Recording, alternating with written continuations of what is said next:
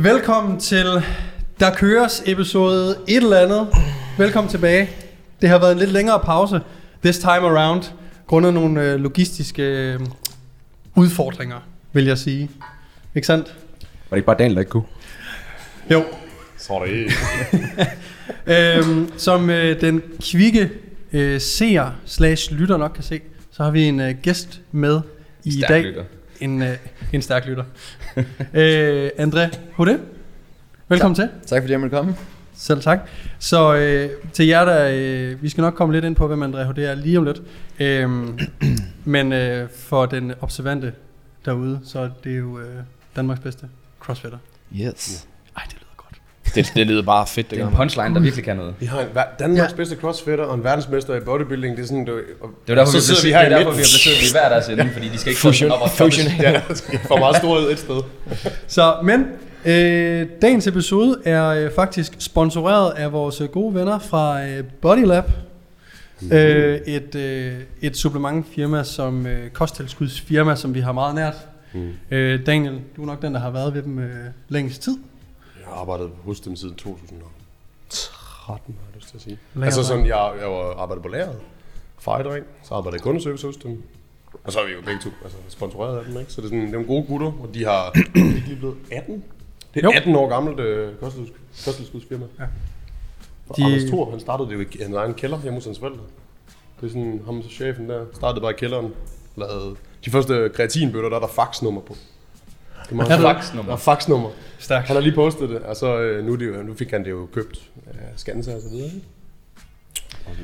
Ja. Jeg husker dengang, at proteinpulveret kom i de her malerspanden. Det var gode ja, tider. Ja. Altså det, det, det tror jeg var sådan lidt deres trademark. tyve kilo sække. tyve kilos. Det kunne du også få, det kan ja, jeg huske. tyve kilo sække. Men du kunne kun få neutral. neutral. Det var yes. det, der var irriterende. Ja. Så var der mere pure. Du kunne, du kunne ikke lige få sådan troede, en tyve kilo uh, peach uh, flavor. Det kan man glemme. Ja. Nå.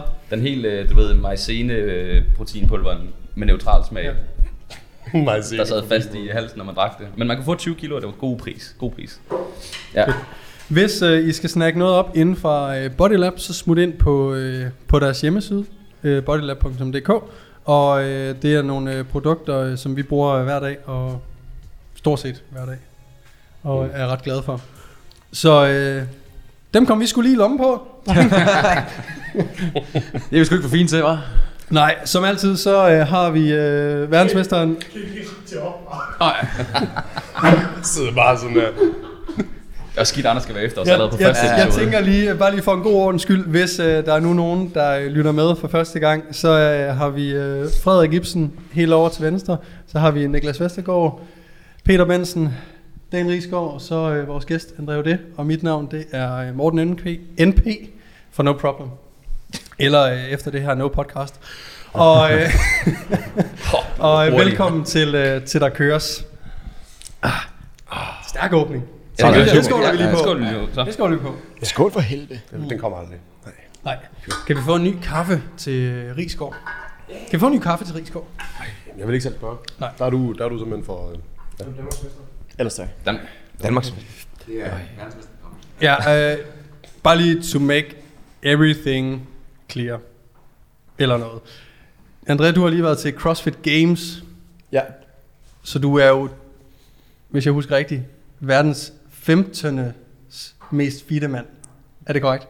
Det, det er det. Det er pretty fucking sick. Ja, i hvert fald i forhold til, hvad CrossFit, sådan, de ejer ligesom titlen fittest man in the world, eller fittest woman in the world, eller fittest team in the world, ligesom man i N B A ejer titlen best basketball team in the world, så, øhm, så har CrossFit ligesom den titel fittest, og det er jo i forhold til deres definition på fitness, som mm. har de her... Ja, lidt ti domæner, som er styrke og kondition og balance og ja, en masse forskellige elementer, som, øh, som sammensætning af de ti ting, ligesom er deres definition på, hvem der er the fittest. Mm. Og det er jo lidt... Øh, en ting er, at øh, lytterne derude, er der nogle, øh, nogle stykker, der har spurgt efter en CrossFit-episode. Vi har inviteret dig ind, fordi vi godt kunne tænke os at snakke om CrossFit. Daniel og jeg arbejder i, i, er jo personlig træner i en CrossFit-boks, men det betyder sgu ikke, at vi... Vi ved noget om, om CrossFit, og som du selv lige nævner, så er der jo mange ting, man skal være god til, for at være the fittest man on earth. Mm. Øh, og det er jo det, vi skal snakke lidt om. Men jeg tænkte, om du kunne fortælle lidt, hvordan øh, dit CrossFit-eventyr sådan startede, og styrketrænede du almindeligt inden, eller var det CrossFit from the get-go? Øhm, jeg har lavet en masse forskellige sportsgrene, da jeg var, da jeg var ung. Jeg har svømmet og spillet normal fodbold, og ja, jiu-jitsu og en masse andre ting. Men den, den sport, der dominerede mest, var amerikansk fodbold. Måske lidt atypisk i Danmark at spille amerikansk fodbold, øhm, men, men på det tidspunkt var det i hvert fald, og måske stadig er en, en forholdsvis stor sport sammenlignet med, hvor, ja, hvor lille landet faktisk er. Øhm, og ja, det, var, det, start, det startede jeg med at spille, da jeg var ja, tolv år gammel, og spillede indtil jeg var tyve. Mm. Og amerikansk fodbold, det er en sport, ligesom mange andre amerikanske sporter, hvor at man har en lang off-season, hvor sporten, ja, halvdelen af sporten er ligesom på banen, og man spiller basket, eller baseball, eller amerikansk fodbold, og den anden del af sporten, det, det sker i, i træningscenteret, i ens off-season, hvor man ja, laver det her klassiske strength and conditioning training, som, som CrossFit essentielt er, måske bare med lidt mere fancy ting. Og, så det startede egentlig dengang, øhm, og vi startede med at squatte og bænke, og lave alle de store løft, og, og noget plyometrics, og nogle sprints, og nogle forskellige ting. Og i den klub, jeg spillede i, der havde vi en spiller, der hed Frederik Gigius. Var fire fem år ældre end mig, men øh, spillede ligesom på det, ja, på seniorholdet, var rigtig dygtig, og vi spillede også samme position. Og øh, da jeg kom op på seniorholdet, der, der startede vi egentlig med at gå ud i, i Butchers Lab og lave en masse off-season træning, hvor vi lavede en masse mere sådan klassisk CrossFit. Så måske før i tiden havde jeg lavet en del af styrkeelementerne og nogle af de mere eksplosive ting. Og hvad er klassisk CrossFit? Jamen, det er, hvor man mixer tingene mere. Så hvis vi kan sige sådan, at før i tiden var strength and conditioning i forhold til amerikansk fodbold måske lidt mere isoleret. Det vil sige de store løft, og så vil man lave plyometrics. Man har aldrig blandet de forskellige ting. Og, og nu om dagen måske mere, så, øhm, så handler det mere om at kunne mixe de forskellige ting. Evnen til at ja, kunne lave vægtløftning og gymnastik og aerobisk arbejde på samme tid. Og jamen, så, så det skete egentlig på den måde, at i off-season begyndte vi at træne det, og jeg blev rigtig vild med det. Jeg var kommet i den alder, hvor man var ja, de der nitten år gammel. Jeg havde også boet i U S A et år for at prøve sådan at pursue min, min drøm om at spille i N F L. Og, og jeg var nok aldrig rigtig den største, eller den hurtigste, eller den bedste, eller mest talentfulde. Og det er jeg stadig ikke, men, men det passede egentlig meget fint med CrossFit, fordi det, det krævede det heller ikke. Der har man brug for at være sådan en well-rounded person, som måske ikke var den hurtigste eller den største, men man kunne lidt af det hele. Og øhm, ja, så som sagt, så når man er nitten år gammel, så, så tror jeg, der sker et skift for mange unge, du ved. Så er der ja, damer og byen og en masse andre fede ting, og ens forældre måske siger til en, at man skal finde ud af, hvad man gerne vil med sit liv. Og, og det gør også, der var en masse spillere, der ligesom stoppede. Amerikansk fodbold, det er en holdsport, og måske mere end mange andre holdsport, er det virkelig vigtigt, at at man har rigtig mange spillere, som er rigtig dedikerede. Og jeg tror, det var lidt en frustration, at det var ikke alle, der ville det samme, som, som jeg ville, og jeg kan godt være sådan en ret sort-hvid person, og jeg har altid dykket holdsport. Øhm, og så, så fandt jeg egentlig CrossFit, og så øhm, fandt jeg ud af, at det var en sport, hvor man kunne være individuel, og det kan godt være, at jeg ikke havde lavet det hele mit liv, men måske havde jeg allerede nogle elementer, jeg havde udviklet, så jeg godt sådan kunne hoppe lidt hurtigt ind i det. Men på det tidspunkt var det også stadig en ung sport. Og, øhm, hvor er ja. vi, tidsmæssigt, hvornår, hvor er vi henne her? Øh, jamen, der er tyve. Okay. Så jeg hvor, gammel, startede, hvor gammel er du nu? syvogtyve. Så jeg startede i to tusind og fjorten, stille og roligt op, og fik lavet noget i off-season, og så, jeg, så stoppede jeg så til CrossFit. Jeg meldte mig faktisk ind i en CrossFit-box, og en af de første session, der var ham, der underviste holdet, han sagde til mig sådan, hvis det er noget, du gerne vil, så tror jeg godt, du kan blive god. Og ja, egentlig for den dag, der... Så jeg stopper med at spille amerikansk fodbold, og så... Der var gnisten stop... ligesom tændt. Ja, og ja. Der, ja, og det var sådan en ret dårlig timing, for det var i midten af tredje G, og hmm. vi skulle til Gallafest, og ja, ja øhm, den tur, hvor man havde tur, jeg kan, jeg kan ikke ja. huske, studentertur. ja, studenteruge. Kører rundt og ja, brækker sig ned. og... Jeg, altså, synes, vi, jeg synes, vi kan genkende nogle elementer her fra en anden øh, vis herre også. Der er med nitten og damer, eller det er det. Ja, der er ja, lidt, ja. Der er nogen, der er flere studenterture. Ja. Nå. Øh. Men nok om mig, øh, André. Øh. Jamen, så tog det egentlig bare fart derfra, og ja. så, øhm, så var det bare all in. Og så var det sådan, så blev jeg færdig med tredje G, og... Min, min familie, de er, min far er fransk, mine forældre snakker fransk sammen, og vi har, alle børnene har franske navne og boet i Frankrig. Kan du fransk? Ja, okay fransk, ja. Altså jeg forstår det meste, og jeg snakker okay. Jeg har boet i Frankrig også. Hvorhen? Øhm, og det var ligesom en af de ting, som min far har aldrig rigtig sådan spurgt os om, eller tvunget os til at gøre noget. Men en af hans drømme var, at alle børnene flyttede til Frankrig og boede et år. Også for sådan at ja, modne sig og bo for sig selv og ja, vokse op og arbejde hårdt. Og, hvorhen i Frankrig? I Paris. Okay. Så fedt. Efter tredje G, jamen, så kørte mine forældre mig til Paris og satte mig af med min kuffert der og sagde, vi henter dig om et år. Adieu. Og så, øhm, så startede oh, ja, og jeg, jeg elskede CrossFit, og jeg fik heldigvis et, et job som assistenttræner i en CrossFit-box. Nu siger jeg lige noget. Mm. Niklas og jeg har lige været i Paris. Ikke sammen. Nej. Men, øh, og øh, jeg var der med min kæreste. Ja. Og øh, da vi, vi var der bare en forlænget weekend. Der går halvandet døgn. Så går vi ind i øh, Paris. Og øh, så siger jeg til hende, jeg har ikke set et eneste træningscenter. Mm. Så har jeg fået at vide, at de ligger inde i baggård og sådan, men, men der er ikke så meget, det er meget fashion dernede. Ja, det er rigtigt. Øh, er der mange, er, der, er CrossFit stort i Frankrig? Ja. Er træning stort i Frankrig? CrossFit er kæmpe stort i Frankrig. Det er okay. Måske det land i Europa, det er nok det land i Europa, hvor det er allermest dominerende. Især i Paris, der er mm. virkelig mange centre. Er der så bokse inde i byen? Eller ja, er, okay. Der hvor jeg arbejdede, det var på sådan Avenue de Opéra, som er sådan, ja, en af det, ligesom Champs-Élysées i Frankrig. Mm. Okay. Øhm, så det, det lå ikke i en baggård. Ja. Det lå sådan nok en af de bedste lokationer. Og det er faktisk sjovt, øh, nu jeg lige tænker om, så var den eneste, hvad hedder det, den eneste, det eneste træningscenter var en CrossFit Reebok. Ja, Box. Reebok CrossFit øh, Louvre. Ja, sikkert. Ja, det er der, jeg arbejder med. Nå, fedt. Ja, det er sjovt. No. Øhm, der ligger sådan en café eller andet lige på, på mm. hjørnet, ikke? Ja, præcis. Ja, så er der nok den. Mm. Det var det eneste, jeg så. Ja, okay. Øh, nå, fedt. Ja, præcis. Så, så jeg arbejdede der. Øhm, Som assistenttræner i stærsen i Frankrig, at øh, i modsætning til Danmark, at man skal have et et års uddannelse for at arbejde som træner. Så jeg måtte kun være sådan en assistent til at ja, hjælpe med de små ting, sætte udstyr op, eller ja, demonstrere øvelser, eller, eller sådan nogle ting. Det er sådan, at man kommer ind i boksen, så, så er det sådan, at man skal have alle trænerens diplom hængende på væggen, øh, så man... Ja, hvis der skulle komme et tjek, mm. og jeg stod og underviste, jamen så ja, ville de nok få en bøde for det. Ja. Det er jo også, det er jo pisse fedt det der, for det er jo noget af det, vi savner i Danmark, at have noget højere standard på alle mm. coachingydelser, altså mm. CrossFit. Jeg ved ikke, hvordan det er i CrossFit i Danmark, men i hvert fald inden for personlig træning, og mm. der har været en kæmpe ja. shitstorm i gang også i forhold til online coaching og vægttab ja. og kostvejledning og sådan noget.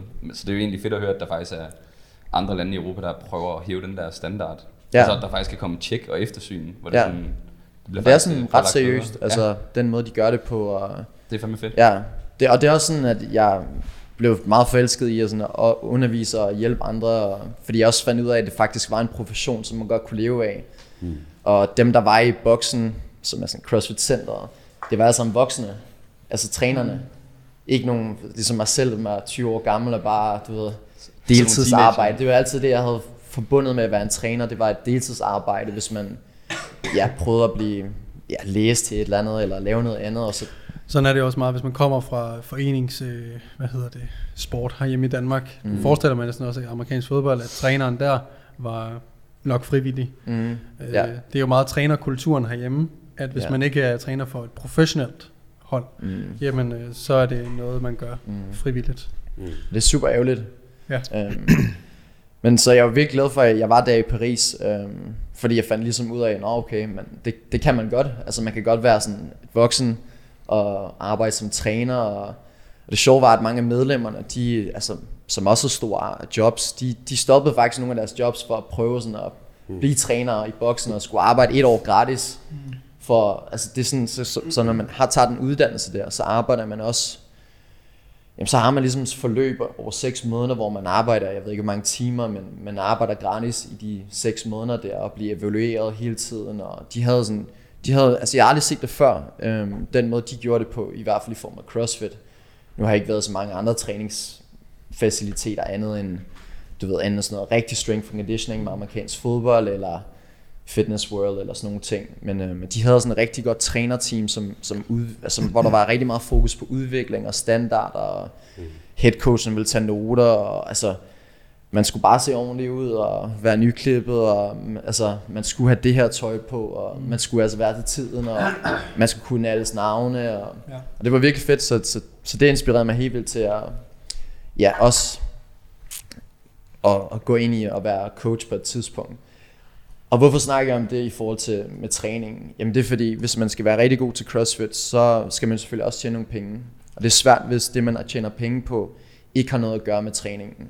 Så hvis man ja, gerne vil være, jeg ved ikke, bager og også være crossfitter, så er det svært i forhold til arbejdstider og sådan nogle ting. Men det passede heldigvis perfekt, at jeg havde en drøm om at blive professionel crossfitter, og samtidig så elskede jeg faktisk også at undervise folk.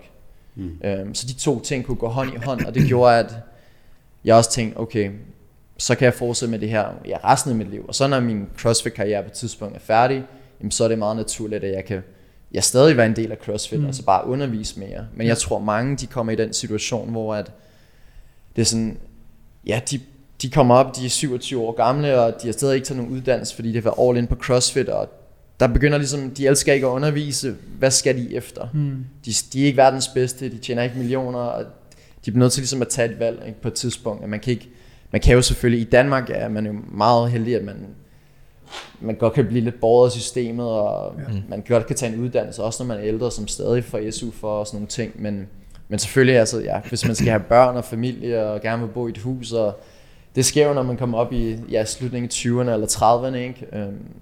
Så heldigvis, så møder jeg så min forlovede i Paris, i den boks. Ja. Hvornår mødtes I?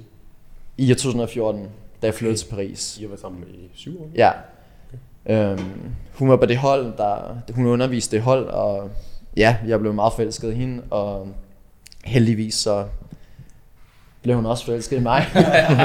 Det tog lidt længere Sorry. tid, men, øhm, men hun... Du, over, du overtalte hende? Jeg fik overtalt hende efter ja, otte ni måneder, men... Øhm, det tog, det tog otte ni måneder simpelthen? Sådan er det nogle gange. Ja, det var så... lidt min egen skyld. Nå. Øhm, ja. Hvorfor det? Jeg er måske ikke lige sådan den største sådan helt med, med damerne. øhm, den største så, helt. Ja, så, så det... Ja, jeg, jeg tror ikke, at jeg snakkede med hende i første lang tid. Og du stod bare og kiggede? Ja. Det var svært så, ikke? Så jeg tænkte bare, jeg håber, hun, hun får øjnene op for mig. Jeg håber, hun ser den her biceps. Jeg var ved med at, at smide ja. væk ned sådan. Altså, hun har fanden kigget mig. Oh, jeg har lavet mine tyve snatches. Altid flex biceps, når man går forbi det. Men, øh, men det lykkedes heldigvis på et tidspunkt. Um, hey, så... du, du er den nye dreng. Ja, det er jeg. Nå, fedt. Ja, så... Øh... Men du boede kun i Paris i et år? Ja.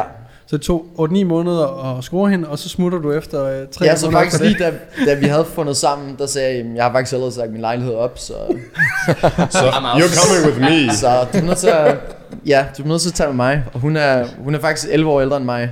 Okay. okay. Øhm, så det var også sådan, okay. Øh, jeg er nødt til at sige, her der ændrer mig og Andreas historie sig jo altså meget... Han er jo helt gennem stik modsat, ikke? Bare lige... Ja, så... Du var ellers med hele vejen. Ja, op til nitten, der kan jeg følge dig, André. Altså, så sker der ligesom nogle ting. Altså, du bliver ved med at være nitten. Ja, ja så, så det var sådan et lidt stort spring for hende, fordi ja, det gik rigtig godt med at arbejde i boksen. Og, ja, hun arbejder lang tid og ligesom arbejder sig op. Og jeg, jeg, jeg er kun ligesom enogtyve år gammel og har ikke rigtig nogen uddannelse. Og på det tidspunkt, så er jeg stadig heller ikke særlig god til CrossFit. Der er nogen, der måske tænker, at jeg godt kunne blive god, hmm. men de fleste, de, ja, de regner sgu nok ikke lige med mig. Øhm, er det så tilbage til Danmark? Ja, så ja. vi flyttede tilbage til Danmark. Det var egentlig også fordi, at de kunne ikke rigtig betale mig for at arbejde i CrossFit-boksen. Og jeg arbejdede på en restaurant ved siden af, og det var også rigtig hårdt arbejde. Og det var sådan med, at open gym-tiderne, som er der, hvor man ligesom kan få lov til at træne for sig selv, de var kun halvfems minutter efter min arbejdstid. Så jeg er nødt til at løbe til metroen og løbe til shit. træning og oh, prøve at få min træning ind. Og som sagt, så, så er jeg meget sådan sort-hvid, og det, det vigtigste var, det er at blive så god til CrossFit som muligt.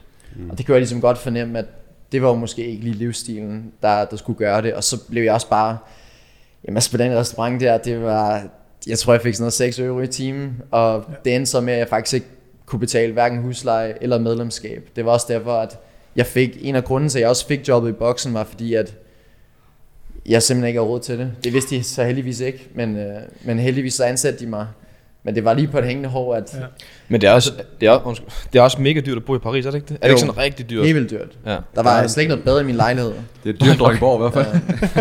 Ja, så det, så bader man, så er det sådan så fælles bader. Man bare, så skulle man bare købe medlemskab i fitnesscenter. Nej, nå. No, der, der var sådan et toilet ude på gangen og så... Jamen det er, ja. Det var men det. Det vil sige, at du, blev, du søgte faktisk arbejde i Voksen, for at du ikke skulle betale medlemskab i Voksen. Altså det var det, eller hvad? Nej, det var, ja, for, altså, det var for at tage det, bad. Det, det var, det, eller var det for at tage det var primært, fordi jeg rigtig gerne ville undervise. Okay. Øh, men det var bare, men det begyndte også at gik op for mig, sådan at jeg brugte min børneopsparing for at prøve at dække nogle af udgifterne. Altså, ja. jeg, mm.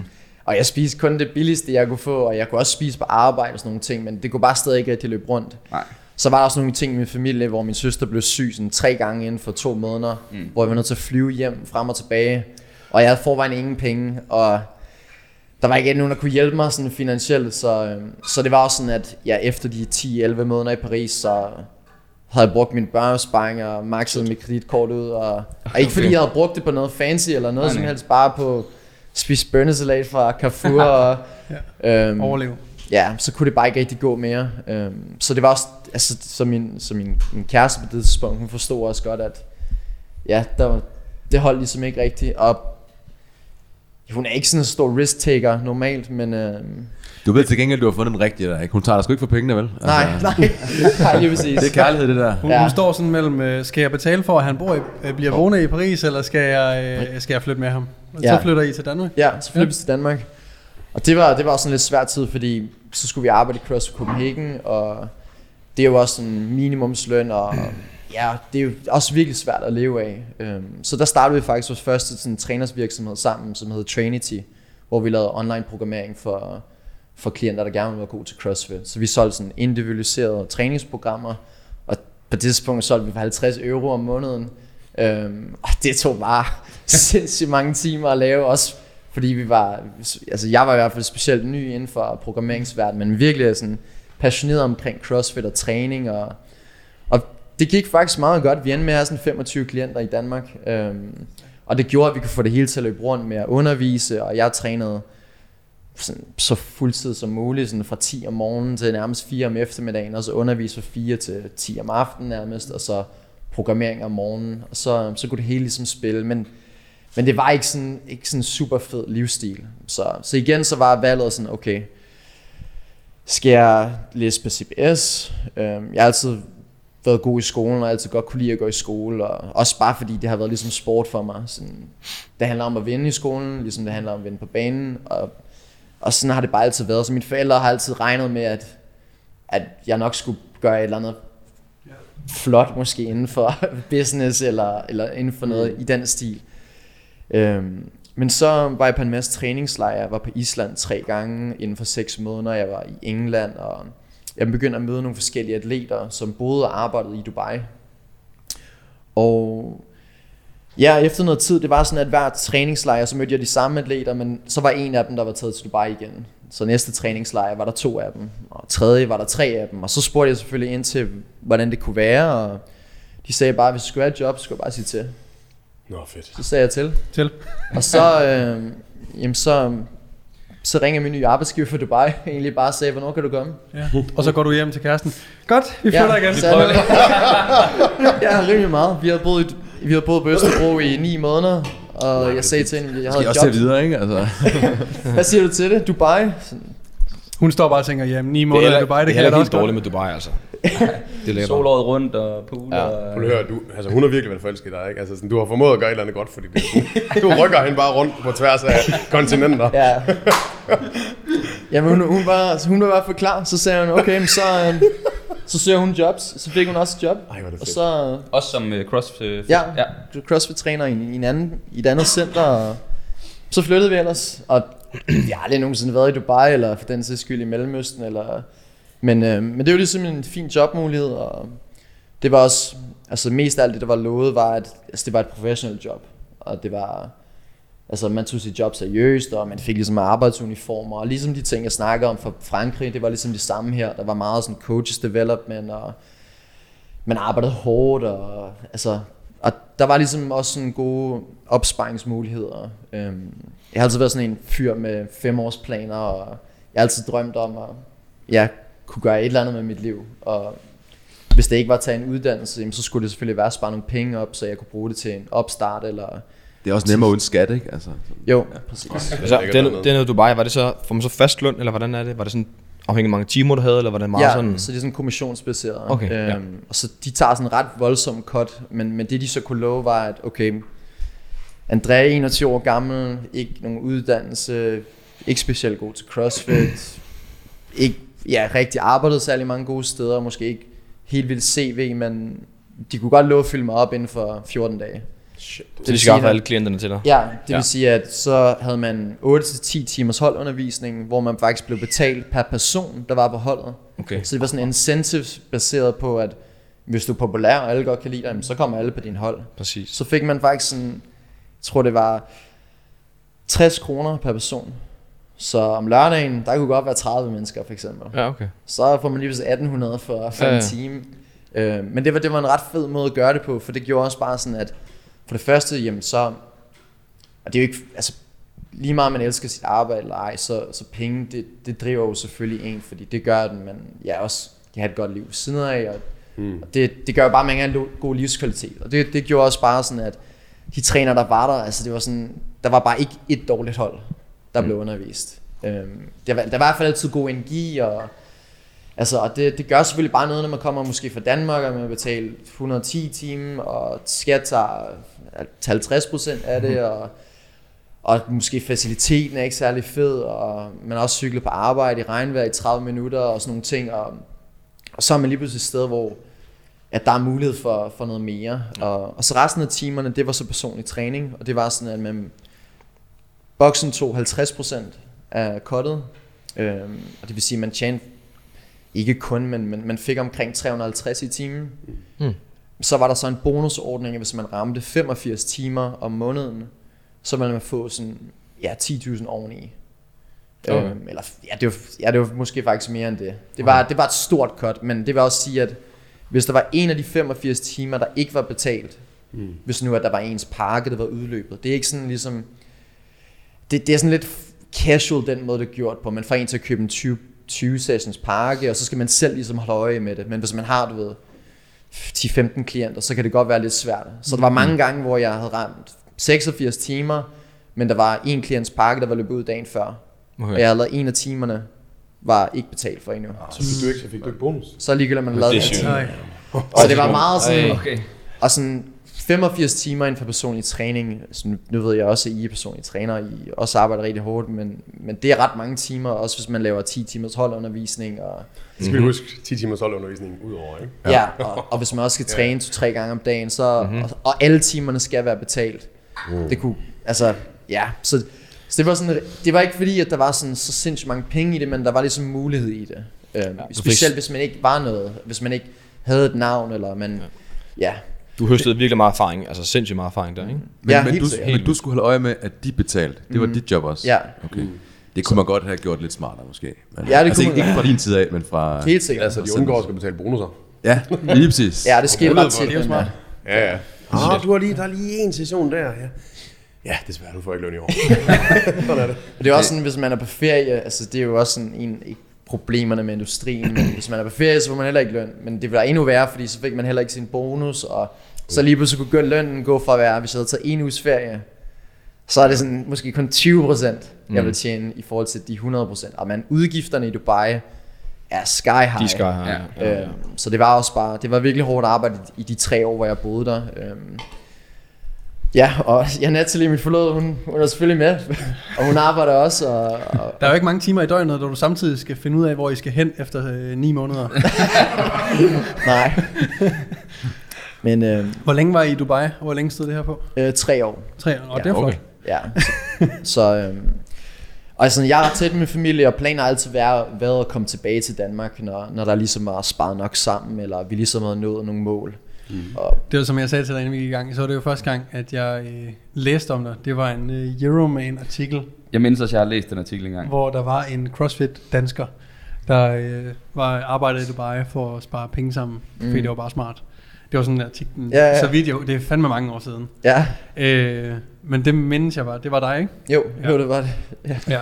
det. Det er sjovt, fordi det der, det kan godt være, man sådan tænker, okay, Dubai-delen, det, det er jo pissehårdt, og det er jo, åh, kæft mand, øh, ringe forhold, selvom det var bedre end, end i Paris og så videre, så er det stadigvæk virkelig kæftrit og retning, ikke? Ja. Men man kan måske godt forestille sig, nu øh, følger jeg også med på siden, jeg kender Kasper Vinter, og mm. det er sådan et, hvis man ser dit uh, team No Shortcuts, André har mm. selv et team af atleter, han coacher, øhm, online primært, ikke? Mm. Yep.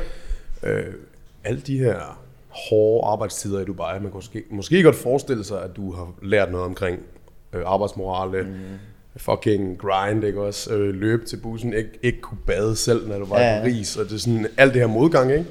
Hvor at, det er måske nogle erfaringer, du har brugt dig til nu, og for den succes, du har, ikke? Og jeg mener, i en alder af syvogtyve, så det vil sige, du har nået rigtig meget arbejdserfaring og rigtig meget slid og slæb tidligt i livet. Mm. Øhm, så det, er sådan, det, det giver jo mening, at, det er sådan, at du så har succes nu, fordi du har bare fucking knoklet. Øhm, mm-hmm. Så det, det er jo super inspirerende. Jeg er meget inspireret af det. Jeg synes, det, det er fedt at høre. At det er sådan, man, man kender jo ikke folk, man ser dem bare udefra og siger, nå, okay, han er god til CrossFit, og han har et team af atleter, men man ser jo ikke det der med, at man ikke har et bad i opgangen, eller mm. i lejlighederne, ikke? Og man ser ikke, at man skal løbe til bussen, og man tjener seks euro i timen og sådan. Mm. Altså, det er, jo, det er jo virkeligheden der. Det er der, man bygger karakter, ikke? Mm. Mm. Når alle øjnene kommer på, så er alt arbejdet jo gjort. Mm. Altså, mm. Så det er jo spændende at høre, hvad fanden, hvad fanden, ligger, der, hvad fanden ligger der bag i maskineriet? Ja. Mm. Siden at, øh, det er også sjovt at høre, at du øh, påtaler det hele tiden, som om i starten, at folk ikke tænkte, ham der, han, han kan jo godt blive god, men det er ikke, det er ikke prangende, det der. Det tror det, jeg, aldrig nogen har tænkt. Nej. Altså, vi skal være helt ærlige. Det er i hvert fald ikke sådan. Jeg trænede med et rigtig godt træningscrew med to andre drenge øh, i Danmark i to tusind og femten. Og ja, jeg, det var altid sådan lidt, at, at jeg var ham, der ikke ville blive til noget. Uh. Øh, Men de to andre ville? Ja, de to andre havde meget mere talent eller grit eller hvad det var. Og, og de var mega dygtige. Øh, og, det, og jeg tror sådan, jeg ved ikke om jeg sådan ham fyren med lidt chip on the shoulder, men, men det er bare noget, der altid sådan har altså drevet mig, og, altså ja. sådan, at folk ikke tror på mig, det, det kan, altså det er jo sådan lidt individuelt, hvad, hvad der får en til at være motiveret. Der er mange ting, der motiverer mig, og jeg måske altid troede, det var lidt en dårlig karakter at blive motiveret, og andre ikke troede, at jeg kunne blive god, men, men jeg tror også, jeg sådan har like sådan leaned more into it, sådan at okay, måske er det faktisk bare et våben at have, mm. at hvis, hvis det motiverer mig, så skal jeg bare altså feed it. Øhm, mm. og modbevise det. Ja. Ja. Hvad så med de to andre der? Er de så også, er du uh, much better than dem i dag? Øh, de, ja, de laver i hvert fald ikke CrossFit. Okay. de, altså, de er i hvert fald ikke, de er i hvert fald ikke til games, vel, mate? men, men altså, det er jo ikke til at sige, om, om nej, nej. de har været bedre end mig i dag, men, men de er i hvert fald ikke fortsat med at gøre det. Ja. Men det ser man tit inden for ja. mange sportsgrene, ikke? Altså man ser tit i ungdomsårene, at så er der nogle, hold kæft, der er nogle talenter der, man tænker, de, de kører bare hele ja. vejen, ikke? Så er der måske Frederik, mm. eller Frederik, øh, Frederik, ikke, som øh, ja, selv bærer til bussen, ikke?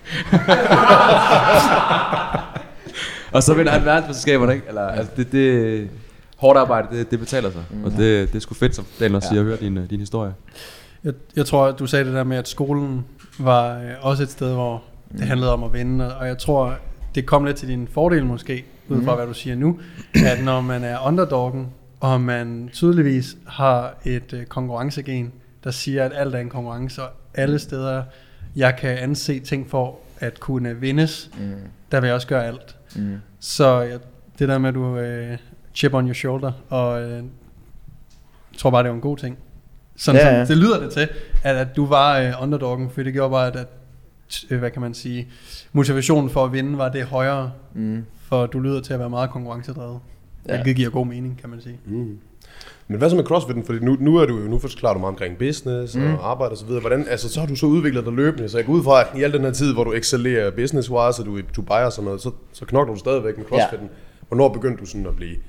Hvornår begyndte du at kunne mærke, okay, nu, nu begynder jeg at snatche lidt mere end de andre, nu begynder jeg at være lidt bedre til wallballs. Altså, hvornår, hvornår kunne du mærke, at okay, det her, det, det kan noget? Altså, jeg tror, at der gik lang tid, fordi jeg var altså omringer af nogen, der var meget bedre end mig. Mm. Der flyttede til Dubai, der arbejdede også i en boks, hvor at alle var gamesatleter. Øhm, og jeg, jeg var stadig ikke rigtig noget. Jeg havde haft sådan et par sådan outlier performances øhm, til en stor konkurrence. to tusind og seksten var jeg blevet nummer tre, men... Det var også sådan, jeg tror folk tænker, jeg tænkte måske også selv, nå, det var måske bare et tilfælde. øhm, og så i to tusind nitten, jamen, så, så begyndte der at ske nogle ting. Så der gik lang tid før, der ligesom begyndte at ske nogle ting, og jeg havde haft nogle forskellige trænere, og jeg havde også haft en masse sådan, nogle forskellige skader, og de, de blev ikke rigtig bedre, og det gjorde sådan, at der var sådan en to års fase, hvor at jeg kunne ikke rigtig lave noget gymnastik, jeg kunne ikke rigtig lave noget vægtløftning, og egentlig så de ting, jeg godt kunne have lavet, de, de blev heller ikke rigtig udviklet. Så det var sådan bare, jeg blev ved med at blive lidt bedre, men det var måske bare evnen til at kunne virkelig dræbe mig selv, når jeg skulle, og havde sådan nogle, ja, nogle meget sådan store ambitioner, måske sådan.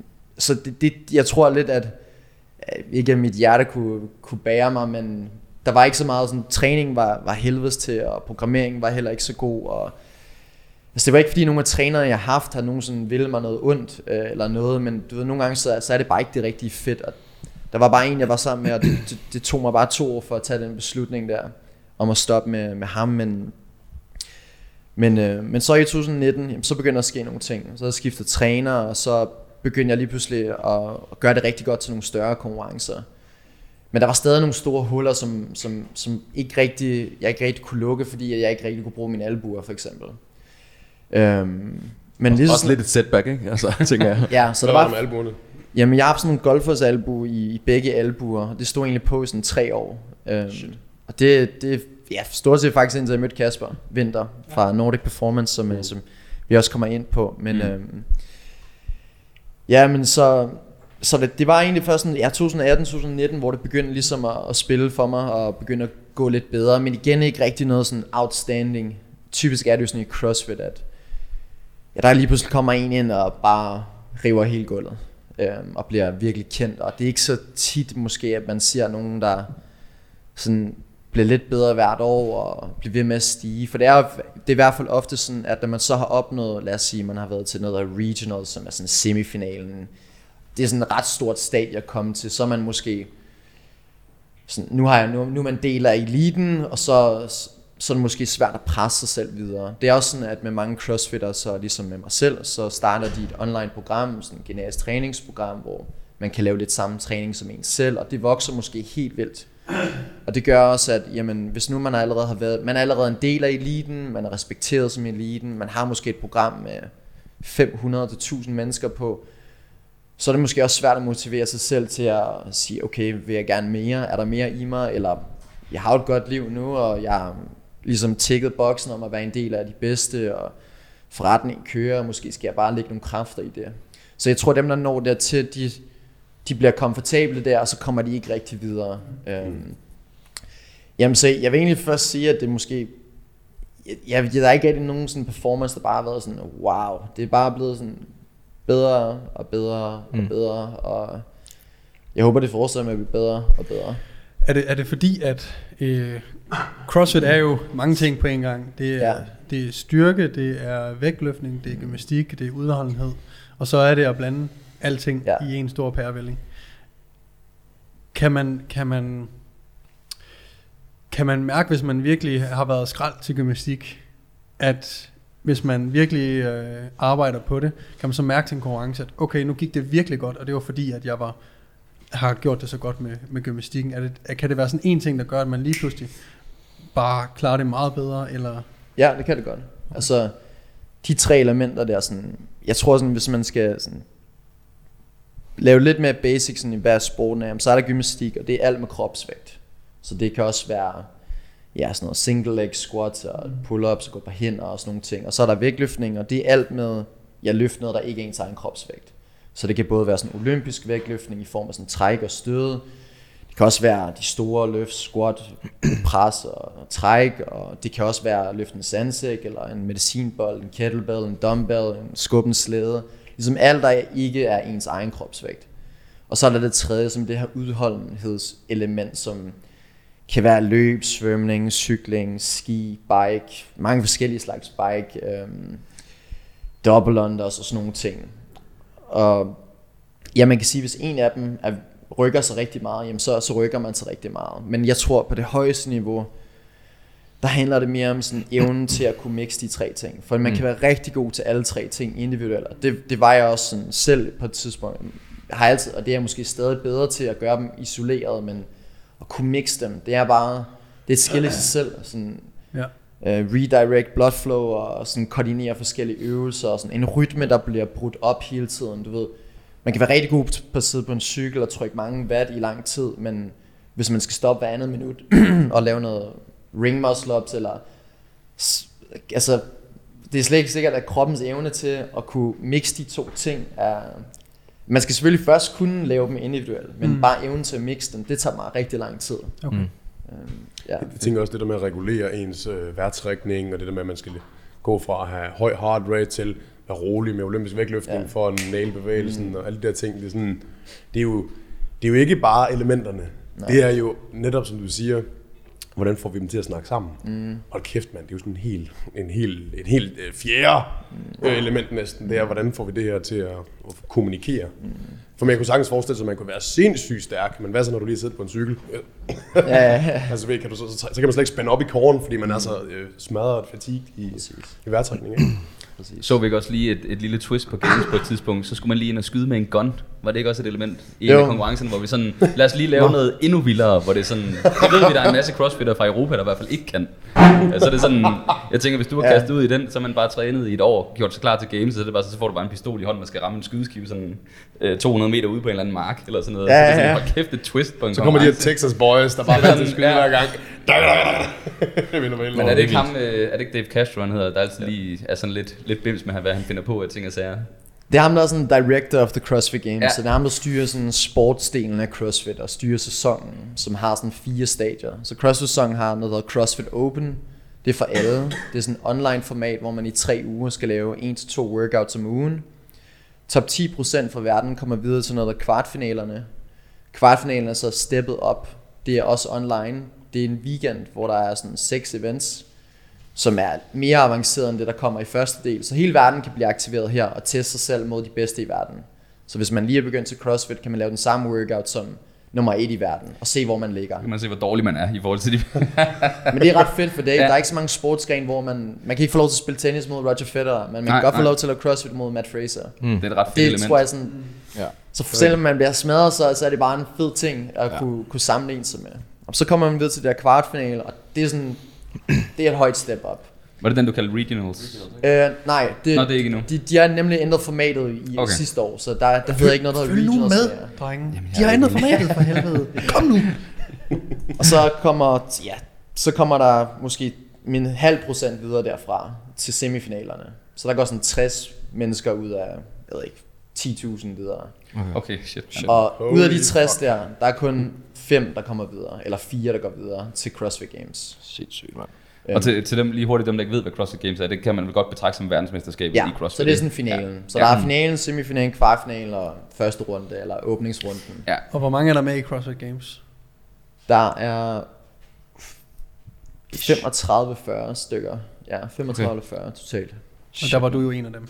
Ja. Og det er altså ud af mange tusind og tusind, som prøver at komme med, ikke? Ud af altså, hele verden. Ja, ud af hele verden. Så der er hvor mange stiller op, hvor mange prøver egentlig? Altså snakker vi hundrede tusind, snakker vi halvtreds tusind, ja, jeg tror, der er altså to hundrede og halvtreds eller tre hundrede tusind registrerede. Det er sindssygt. Så jeg tror, at i herrekategorien er der måske hundrede tusind okay. um, cirka. Og så er det nu femten, ikke? Jo, jo. Det er sygt. Det er så noget af et, et, et, et meget lille vindue, man kommer igennem der. Ja, det er sindssygt. Shit, mand. Sætter tingene i perspektiv, ikke? Jo, det gør det. Med, hvis man... For eksempel nu går vi meget op i naturlig mm. bodybuilding og så det sådan noget, men så kan man komme til en konkurrence, hvor det sådan, vi er firs deltagere, ja. og det er, det er firs deltagere, og sådan, jeg, ja. jeg vandt, ja. men vi var to i klassen. Altså det er sådan, det er rigtigt, det er sygt. Ja. Det er sådan lidt en anden skala det her. Ja, ja. Med al respekt for naturlig bodybuilding. Ja. Jeg kan godt lide formatet, det er bare sådan alle mod alle, agtigt. Ja. Og det er så best, best man win. Ja. Ja. Og det er fuldstændig ligegyldigt, om du bare har trænet derhjemme og er en amatør, så har du stadig muligheden for faktisk at komme imod de bedste, som du siger. Det er ham, der vandt. Øh, ham øh, Mollerten mm. med håret. Han har da ikke trænet så længe, eller hvad? Det, det, jamen det tror man ikke rigtigt, men han, han har bare ikke været så kendt før. Men han har faktisk trænet CrossFit, som er fjorten år gammel. Mm. Og har også været til regionals ret mange gange også. Men han, igen... Han har bare ikke haft et breakthrough, og nej. lige pludselig, så kommer han til en konkurrence. Ja. Det er faktisk en konkurrence, jeg var med til selv, hvor han lige pludselig vandt, og man aldrig hørte om ham. Og han, okay. der var pakket med, med gamesatleter. Ja. Og oh, derfra så, så er det bare gået frem for ham. Ja. Men han er også bare altså. Jeg, jeg tror det er hårdt, mate. Jeg tror du skal have en mullet. Ja, ja. Altså, ja, ja. Lad nakken gro. Lad nakken gro. Måske. Hvad hedder det? det? Det er fedt du ligger og giver mig lidt råd der. der. Der er det nok. Det er bare det. Jeg kan sige faktisk. Ja, det er hårdt. Nej, hvordan var det at være til CrossFit Games? Det var en stor oplevelse. Øhm, virkelig godt event og virkelig godt. Og hvor foregår det henne? Til dem der ikke ved det. I øh, Madison, Wisconsin i U S A. Altid, altid. Ja, det gør det i fire år gangen, og så nu for eksempel nu kigger de efter en ny lokation, ikke? Så det handler om sådan at der er forskellige byer der ligesom byder ind, mm. der ringer til CrossFit Games og siger at vi vil gerne okay. betale jer for at have eventet i vores by, fordi det ja det drager en masse attention og så lige nu er de de snakker med nogle forskellige steder. Det har været i Californien før. Nu er de i Madison, vi ved ikke hvor det skal være næste. Vi okay. ved bare næste år og sidste år i Madison, med mindre at de køber en ny fireårskontrakt. Okay, på den måde. Ja. Men det er en stor oplevelse at, at stå med altså alle de andre der der er rigtig dygtige og mange af dem er jo altså legender kan man sige og har millioner af følgere og, og nogle store atleter. Så det, det er ret fedt at kunne teste sig selv mod dem og også observere hvordan deres kropssprog er og mm. hvordan de gør det og er de så meget bedre, er de så store, er de ikke særlig store, er de så stærke og er de så hurtige, og jeg tror også bare man indser at du ved, de er jo bare normale mennesker og mm. altså faktisk så er de ikke så store og så er de ikke så stærke som man, man måske i sit hoved har forestillet sig og man, man kan godt hamle op med dem. Ja. Så. Hvordan var det så at, at vide, en ting er at løbe mellem legenderne og træne mm. øh, mod dem og sådan nogle ting, hvordan var det at have så stor opmærksomhed omkring det, både live publikum, men også vide, at øh, vi sad jo hjemme i Danmark også øh, og fulgte med. Hvordan var det? Det var fedt. Altså, drømmer er jo at blive så god, som jeg kan blive. Øhm, så, så det er fedt at... Er det noget andet end øh, Butchers Classic? Ja, det er det selvfølgelig. altså, jeg tog et spørgsmål. det, det er to forskellige ting. Altså... Ja, det er bare noget helt andet, og det, det er også, i U S A er sport bare en helt anden kultur. Det er sådan, at for dem, og det, det er noget, jeg ikke har prøvet før, men altså for dem er, er CrossFit Games-atleterne jo heldige. Altså, vi, vi var ude at spise et par gange morgenmad og frokost, og hver gang vi var ude, så var der nogle i restauranten, der havde betalt for os. Okay, okay. Så, okay vi skulle betale for regningen, og ude, jeg vidste det er bare sådan betalt okay. af nogle anonyme i restauranten. Hver gang. Nej. Altså i lufthavnen, der altså hvis vi går forbi, så rejser folk så op og klapper. Nå, okay. Altså, det er next level, jo. Det, det er virkelig, ja. Altså, jeg blev nummer femten, ikke? Og fra Danmark, du ved det ikke. Altså, hvis jeg havde vundet... Ja. Shit. altså, ja. så, er det, så er det sådan her, ikke? Det har været, det har været privatfly hjemme på lufthavns regning og hele ja. Året. Så det er bare en helt anden kultur, ikke? Og sådan, altså, folk, de er jo deres børn og babyer med, som de gerne vil have, man møder og tager billeder. Holde babyen. Og, og så er det bare noget andet i. Altså, i Danmark, så... Altså så kan man stå i CrossFit Center og snatch et hundrede femogtredive kilo, og der er ikke en eneste, der kigger. Eller, eller, du ved, de er så altså fucking ligeglade. De, det er, det er bare all time P R. Og du står og venter på den nede på den, inden du trykker op. Ja. Kigger lidt rundt. Hvorfor er der ikke nogen, der kigger? Så klap dog, når jeg trykker. Nej, men det er, det er bare en helt anden kultur. Og sådan, det, er, det er bare ret sjovt. Og sådan, også bare altså, i Frankrig og i Dubai. Det er, det er bare noget helt andet. Sådan, folk, hvis man kan et eller andet, altså er god til at lave ring muscle ups eller... Så vil folk gerne snakke med en eller sige fedt lavet eller godt kæmpet eller altså jeg, jeg har stået i CrossFit Center og lavet CrossFit Open til at prøve at kvalde til games og altså folk slukker ud og slukker musikken eller altså, og vi har sat kejler op og tre kameraer på og dommer på og men der no fucks was given. Det er bare, det er bare jeg Danmark, man. Musik her. hvorfor, hvorfor er det ham derovre? Han skal fylde det hele. Ja. Det er Danmark man. I nødskal. Det er det, altså. Nej, det, er, det er det sindssygt. Det er, så det er, det er bare noget andet, men, men igen, altså jeg tror, at det, men jeg tror, at det kan sagtens ændre sig. Man kan jo se sådan, hvordan vi har det med fodbold for eksempel. Ja. Fodbold, det er godt eksempel. Altså det er sådan, ja. Ja, ja. Det fik mig også bare øjnene op igen for sådan, altså der er en kultur, der er en sportskultur, der handler bare om at ja, at både atleterne og sporten er god nok til at lave sådan storytelling, ligesom man ser sådan i Formel, øh, Formel et.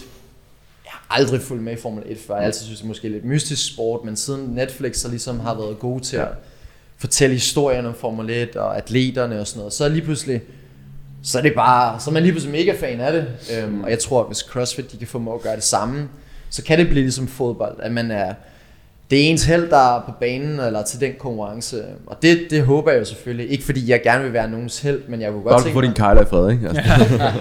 Men jeg kunne selvfølgelig godt tænke mig at altså, inspirere andre til at ja, gå efter, hvad, hvad det nu er, de gerne vil. Om det er CrossFit, eller om det er tabe sig, eller... Nå, det var et sjovt perspektiv. Det ja, ja, det er vildt. Jeg tror også, jeg tror mange har fået øjnene op for CrossFit efter, hvad hedder det, de Netflix film, der har været omkring oh ja. games, ja. som er fucking fede. Øh, der er desværre noget, de laver dem ikke mere, eller de laver dem jo, på jo. en anden måde, eller det kommer ikke på Netflix, så vidt jeg lige... Det kommer øh, til, tror jeg. Gør det det? Ja. Nå, fedt. For det er jo noget af det, jeg tror rigtig mange, øh, som ikke helt ved, hvad det er, eller bor i en by, hvor der ikke lige er en boks, eller mm. hvor at man er i et miljø, som er meget øh, almindelig styrketræning, hvor man ikke lige, hvad fanden, hvad fanden er det der? Mm. For de er sat med fede, de der film. Og derfor man... Det, når jeg ser dem, så har jeg det ligesom, da, ja, da man var dreng og så, øh, hvad hedder det, fodbold, Champions League eller et eller andet. Jeg så aldrig kampene færdige, jeg var ude at spille inden, øh, inden ja. halvleg. Og det er sådan lidt det samme følelse. Ja. Øhm, det er lidt den samme følelse, synes jeg, når man ser mm. de der film, at man får lyst til at tage ned og træne. Ja. Øhm, og jeg tror mange øh, ligesom har fået øjnene op for CrossFit, efter de film mm. kom ud. Også at YouTube er blevet større. Og jeg tror helt sikkert, det kommer til at være mere af det. Fordi jeg nemlig skiftet, hvem der ejer CrossFit, og, og de, de lægger en masse penge og effort i det i hvert fald. Ja. Det var sådan, at ja, det var også derfor i tyve tyve eller tyve nitten, var det, der blev, ja, ham der ejede CrossFit ville gerne væk fra sådan sportsdelen af CrossFit, fordi han var bange for, at det ligesom ødelagde sundhed og, og livsstilsdelen af CrossFit. Der er ligesom, de prøver lidt at dele det op i to ting, men de her, det var sådan lidt før, at man synes, at sportsdelen, det var sådan en fjende mod livsstilen, og, og vice versa. Det var sådan, at, men, men jeg tror, man fandt ud af, at sportsdelen måske inspirerede livsstilen yes. mere, end, mere end noget andet. Så altså, det, det, det ligger de i hvert fald meget mere ind i. Så jeg tror, at sporten kommer til at vokse. Og der er jo snak om, at det, det næste step, det handler om, at de skal have en tv-aftale. Mm. Hvis de får en eller anden E S P N-aftale, så for atleterne, mm. så kan sponsorerne lige pludselig lægge meget mere. Det er også sådan, en af problemerne, det er, at man har ikke noget data inden for CrossFit. Man ved ikke, hvor mange mænd og kvinder, hvor gamle de er, hvad, hvor mange børn har de, hvor meget tjener de. Fordi de, det er jo sådan et affiliated system, hvor at man, ja, altså CrossFit headquarters har ikke info om, de har, de har info om, at der ligger en Norse, og, men de har ikke info om, hvem der er medlemmer i den boks. Hvis de havde det info, så kunne... Ja, for eksempel, så kunne jeg ringe til Nike og sige, godt, her er noget data. Mm. Der er fem millioner mennesker, der laver CrossFit, og de er mellem atten og toogtyve, ja, og så de kan lave de noget fucking markedsføring. Så, okay, André han er i den alder, og hans marked er det her, perfekt, så er det det værd. Det er mm. i hvert fald sådan, jeg forstår det som, ja. Altså det fungerer i andre sportsgrene, og det er derfor, at store brands måske har svært ved at lægge en masse penge i sporten, fordi de har ikke nogen idé om, hvem er det, der laver den sport? Nej. Og det er jo en kæmpe sport. Altså, bare i Open er der en halv million mennesker, og det er måske bare en tiende del mm. af, hvor mange der laver CrossFit. Måske en tyvende del. Prøv at tænke, hvis der kom en, uh, open, en Nike Open t-shirt edition, ikke? Mm. Og det er sådan, ah, den skulle alle lige have, ikke? You, you, I have uh, competed in the Open. Mm. Så sælger Nike lige en halv million t-shirts, ikke? Altså, sådan, det er, når man kommer ind på den måde. Mm. Som, by the way, speaking of, du har fået en sponsor, har du ikke det? Jo, altså jeg, jeg sponsorerer Nike. Jeg har... Ej, det kan jeg også noget af. Ja, det er et fedt. Altså, det er sådan, det, det, det jeg sidder her i Nike-sko, ikke? Jeg sidder ikke sponsoreret. Men uh, ja. det, var en, det er en fed samarbejdspartner. Mm-hmm. Jeg har skrevet e-mails til dem lige siden tyve atten. Ja. Okay, du har altså, selv været proaktiv. Okay, prøv lige at fortælle os om det. Fortæl ja, os ja. Det. Det vil jeg også gerne høre om. Ja. I tyve atten er kvalget til noget, der hedder Regional, som er den her semifinale, som er sådan en stor benchmark for de fleste. Og det gik ikke særlig godt heller, på grund af, at jeg heller ikke kunne bruge min højre arm. men, men, men, men der mødte jeg, der mødte jeg ligesom ham, der er brand manager for, for Nike i Europa. Det er jo sådan, at der er en Europa-del og en U S A-del, og de, de samarbejder jo selvfølgelig, men det er jo selvfølgelig Europa-delen, der tager sig af europæiske atleter. Og øhm, ja, og siden det har jeg, har jeg bare sendt ham e-mails og, og spurgt, sådan, hvad, hvad er det, det kræver for, at man, skal, man kan blive Nike-atlet. For der var ligesom en masse dem, jeg... konkurrerede mod, som var Nike-atleter, og selvfølgelig, at de havde opnået mange, mange, mange flere ting end mig, og, men, men jeg kunne godt tænke mig at vide, hvad, hvad er det ligesom, det kræver, skal man, skal jeg slå ham her, eller skal jeg vinde den her konkurrence, eller skal man have flere følgere på Instagram, skal man have aktiveret et community, eller hvad er det, det kræver, og de de blev ved med ikke rigtig at kunne give mig nogle svar. Men, mm. men, men de ville alligevel gerne sådan, de placerede mig på sådan noget, der hedder en seeding list, som er sådan, du er interessant, øh, mm. måske kan det blive til noget. Og så får man tilsendt.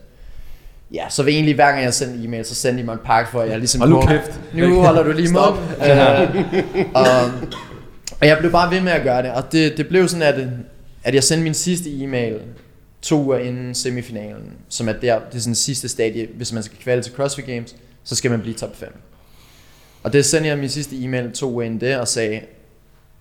Jeg bliver nummer fem om to uger. Nu... Jeg skal vide, om der... Altså enten er, om jeg er for grim eller for dårlig, eller hvad det er. Men jeg skal, jeg skal bare vide, om jeg kan blive til noget inden for Nike, eller jeg ikke kan. Og hvis jeg ikke kan, så er det også fint. Uh, men men jeg, jeg har ikke tænkt mig at vente mere. Det er tre år nu, jeg har skrevet e-mails. Ja. Men prøv lige at høre konsistensen. Ja, det er den konsistensen. Konsistensen i bare at fucking ikke vil give op, ikke? Ja. Jeg har altid kun haft Nike på, altid elsket Nike, ligesom mm. jeg var en lille dreng. Og Nike er nummer et, og det, mm-hmm. sådan har det bare altid været, i hvert fald i mine øjne. Mm.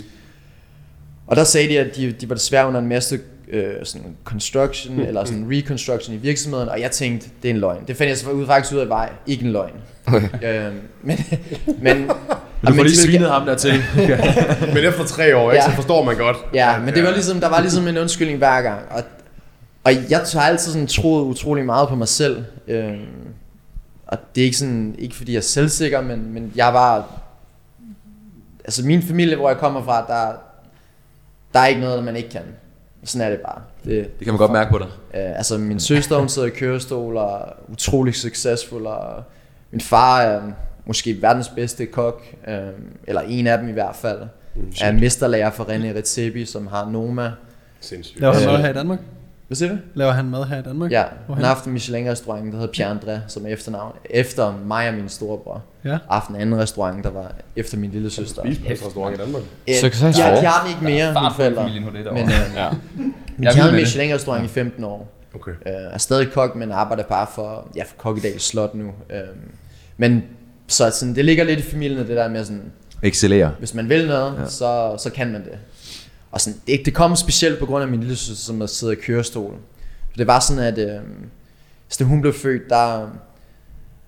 der øh, Der var min familie ligesom nærmest til et møde, eller hvor de fortæller om ja, så mulighederne for hende og sådan nogle ting. Og vi begyndte selvfølgelig at være i omkreds med andre, der også havde samme sygdom. Og den måde, de ligesom blev vokset op på, var meget sådan limited. Og de blev faktisk mere handicappet af det. Eller sådan, de, hvad, er, sådan, hvad er det for en sygdom? Lige så snart man mus, muskelsvind. Ja. Mm. Øhm, så det vil sige, at der er sådan tre niveauer af det. Og det niveau, hun har, det er sådan, at det bliver ikke værre. Det vil sige, at de kræfter, hun er født med, eller muskler, hun er født med, de ligesom ikke udvikler sig. Mm. Hjernen fungerer fint, og alt fungerer fint. Hun kan godt bruge armene, og godt svinge lidt med benene, men hun kan ikke gå, eller gå på toilettet og sådan nogle ting.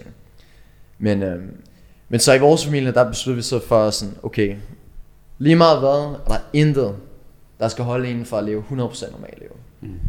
Og det er også derfor, sådan, at alle min familie træner, fordi vi vil ikke have nogen maskiner i vores hjem. Det er sådan, det skal man lidt have. Altså det er sådan, så skal man have livssystemer igennem hele mm.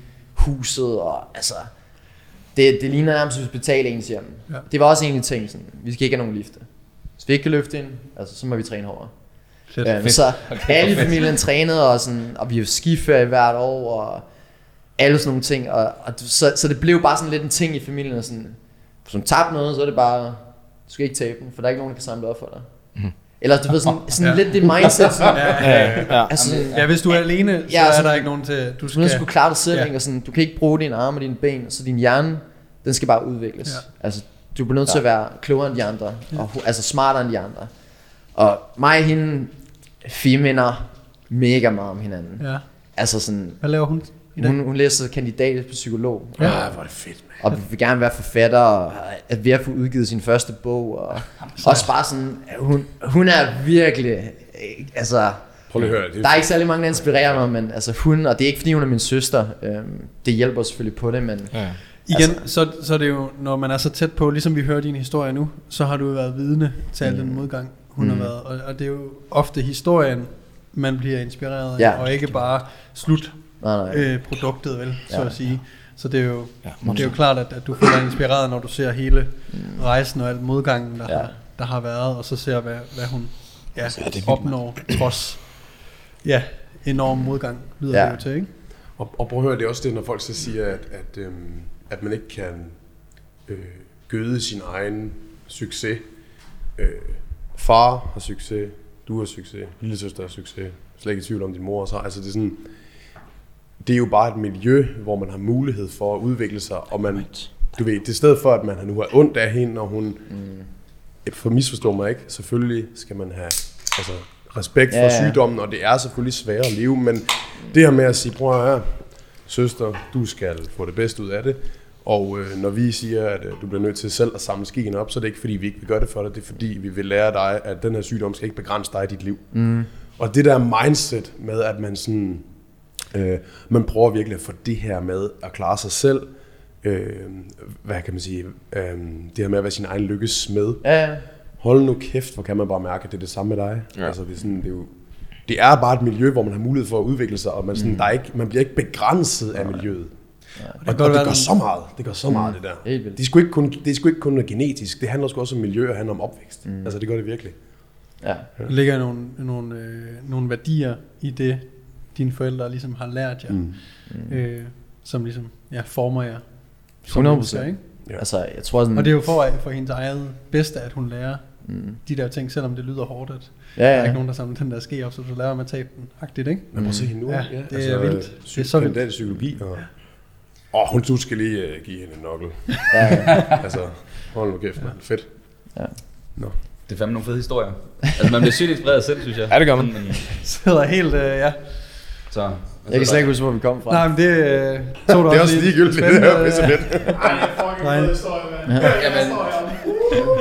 Jamen, du sover ikke endnu. Det er, fordi Ej, vi ikke har snakket træningsprogrammering. Det er første gang, Anders ikke sover. Fuldstændig vanvittigt. Jeg ved heller ikke, hvor vi kom fra, men det var sådan, vi kom jo, det tog lidt fra Dubai, vi nåede engang for årstal på dem, og så kom du til Danmark i, var det nitten, og så begyndte karrieren at stikke af. Ja. Så røg du til Games, og så kom vi så lidt ind på øh, hele opvæksten. Det, det var Nike. Det var Nå, det, det var Nike. Nike. Nej, det er rigtigt. Yes, yes. Det var fordi, du head... Nå, ja, det er rigtigt. Det var, ja, okay. Det var dig, der headhuntede Nike. Ja. Jeg vil sige, en ting er, at Anders han er, han er kørende derovre, men at, at lade Karl herovre, han er kørende, det er så virkelig spændende. Altså, ja. virkelig spændende, ikke? Altså, ja, ja, ja. På nuværende tidspunkt, så plejer jeg at sidde sådan her. Jeg sidder altså helt oprejst, ikke? Det er meget højt. Nå, det er rigtigt. Det var Nike, vi kom fra. Hvordan du ja. hævde den hjem, ja. Jamen, så sagde de, at jamen, på grund af omstrukturering og sådan nogle ting, men du ved, de ville gerne støtte mig på sæsonen alligevel, så de ville gerne sende mig, hvad jeg havde brug for. Og jeg sagde bare, at det handler ikke om sko eller tøj, eller det handler bare om altså, pen and paper. Mm. Øh, var nogen, der skal tro på mig. Mm. Sådan. Så jeg er lige glad med for mange sko, og hvad det nu skulle være. Altså, købe min egen sko. Man skal have ti tusind, og det er lige nu. Øh. Det er kontobeløb. Nej, men så, og så, så, så jeg sagde bare, ellers tak. Øh, til at de kunne sende mig noget. Og du havde allerede fået, du havde fået tre kasser årene for inden, ja. nu gider du ikke der, at flere de der, der kasser. Der lukkede det bare, så sagde jeg bare, så det var, det var jeg ikke interesseret i. Og jamen, ja, så det er faktisk måske fire uger inden semifinalen, fordi så begynder jeg, så begynder jeg at tænke, okay, hvis det ikke skal være Nike, hvad, hvad, hvad skal det så være? Hmm. Så jeg kan gerne arbejde med nogle virksomheder, som jeg tror på, og som jeg har nogle af de rigtige værdier, og der var, der var en ny, nyt brand, der hedder NOBULL, som er hovedsponsoren mm. for CrossFit Games, mm. som jeg havde prøvet noget tøj fra tidligere, på grund af min fødselsdag, og jeg har fået noget tøj derfra, og rigtig lækker tøj, og de kunne virkelig nogle ting også. Og så begyndte jeg, så, så sendte jeg faktisk en video til dem, der ejer det, og dem, der sådan er brand managers og C F O, eller hvad de er, og bare sagde, jamen, jeg hedder André, og jeg er syv seksogtyve, og vil gerne være en af verdens bedste crossfitter, og jeg ved godt, at jeg ikke har rigtig opnået noget endnu, og så videre, så videre, og derfor ved jeg også godt, at jeg ikke fortjener nogen penge, eller nogen store kontrakter, eller noget, men, men, men jeg tror, jeg, jeg, jeg skal nok blive god. Mm. Og, så jeg kunne godt tænke mig, at vi startede en samtale om, at ja, måske kunne det bare være lidt merchandise til at starte med, og hvis jeg kvalder til CrossFit Games om fire uger, så... så kan vi måske tage samtalen videre, og hvis jeg gør det rigtig godt til CrossFit Games, så kan vi måske lave en kontrakt. Jamen det viste sig faktisk, at ikke, ikke nogen af dem, de åbnede den besked. No. Øh, men det, det er sådan noget message request, yeah. ikke, på yeah. Instagram, og de har ikke nogen e-mails og okay. så videre, men fint nok, men jeg havde postet nogle, vid- nogle videoer eller billeder, hvor jeg havde noget Noble tøj på, og tre dage senere, så fik jeg bare en privat besked fra dem, der styrer Nike. Vi har en kontrakt, hvis du gerne vil have den. Nå, hvor fedt. Du skulle lige tro dem lidt. Ja, ja. Jeg var sådan, åh. Altså de, på Instagram, det, eller hvor fik du den besked? Nej, på WhatsApp. Jeg ved ikke engang, hvor de har mit telefonnummer fra. Okay. Det er bare, jeg har en kontrakt, hvis du gerne vil have den. Where do I sign? Nu bliver jeg nødt til at lige sige noget hurtigt. Så tænker man sådan, er det spam det her? Jeg var lige for den WhatsApp. Hvorfor? Nå, det kan jeg tro på, at det er Nike, der skriver på WhatsApp, så det her, det er fucking virus, det her. Ja, det, det, eller hvad? Eller tænkte du bare, den er legit nok, eller hvad? Ja, det, det, jeg, jeg, jeg, jeg ved godt, hvem ham, ham der ligesom styrer okay, det er. Okay, jeg har kommunikeret okay. med ham i tre år, øhm, så... Prøv lige overvejen, bare lave den der. Jeg har jo skrevet til ham i tre år. Sletter den bare, hvad fanden er det for noget lort? Ja. Så, nå, fedt. Ja, og så, øhm, og så skrev han en e-mail til mig efterfølgende. Jeg skrev sådan, det vil jeg gerne, og så skrev han en e-mail til mig efterfølgende. For jeg har sagt til ham, sådan, at jeg typen aldrig giver op, og så ved, jeg er klar på bare altså, at gøre hvad som helst. Det skrev han, så havde han sådan kopieret noget, jeg havde skrevet til ham fra to tusind nitten mm. i e-mailen til at starte med. Så de havde faktisk fulgt med. Okay, fedt. Jeg havde sagt, det her det er det første step i Nike. Nu får du en chance. Skriv en et års kontrakt. Hvis du gør det godt, så tager vi samtalen videre. Nej, hvor fedt. Så det, det, kan være, det kan være, at de lige skulle have sådan lige opleve lidt uh, et eller andet... Mm. Ja. Og, det, og jeg havde ikke været til Games endnu. Okay. Åh, oh, det har været godt for kontrakten, ja, ikke? Ja, to uger senere, der, der kvalder til CrossFit Games i sådan rimelig dramatisk øh, stil, stil øh, ved at, sådan, at ligge ret dårligt til på dag et. Og alle var sådan, åh oh, nej, åh oh, nej André, sådan, det sker ikke i år. Og dag to stadig ikke inden for, inden for cuttet, og dag tre det var bare, okay. det var alt eller intet. Øh, ja, så, så det, var, det var ret fedt, det Nike-kontrakten, og så kvalder til CrossFit Games, og så ovenikøb også, jeg gør det udmærket for, for første år til, til CrossFit Games, så, ah, det, er sygt. så det, det var ret fedt. Jeg har lige et hurtigt spørgsmål. Det første år var det der, du blev nummer femten? Ja, det var i år. Okay, og det er, ja, det, det er to måneder siden. Okay, det er også en ret vild start, kan man sige. Ja, ja der toppen. Er nogen, der kommer og vinder første år, ikke? Der er nogen, der kom, der er nogen, der har været der syv år i streg, og man har aldrig hørt om dem. Ja. Jeg ved i hvert fald bare, at jeg er kun interesseret i, og jeg elsker at træne, men, men jeg er ikke sådan, ikke sådan afhængig af at træne. Nej. Så jeg elsker det, fordi jeg gerne vil opnå noget med det. Og jeg, mm. den dag, jeg ikke tror, jeg kan blive bedre, eller jeg ikke er villig til at ofre det, der skal til, så bliver det skåret ned, altså helt vildt. Så, mm. så fokuserer altså, du mere på business og delen ja, op, præcis, bare det at coache. Ja, så, så bliver det ja. bare, du ved, for jeg har det godt, og ja. jeg er komfortabel med min krop og sådan nogle ting. Ja. Altså, det er måske svært at lægge det fuldstændig til siden, men, men det er virkelig sådan goal-driven. Så jeg er ikke interesseret i at, at være... mediocre.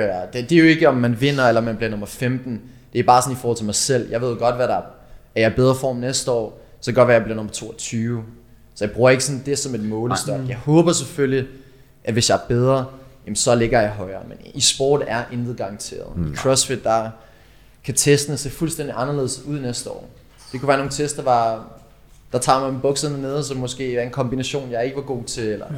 Mm. Måske jeg var skadet eller blev syg eller det, man, kan, man kan aldrig rigtig sådan regne med noget så, så. Det kan også være at det flasker sig fuldstændig for fuldstændig. dine kompetencer. Og så bliver du nummer fem. Og ja. så året efter så er det stik modsat.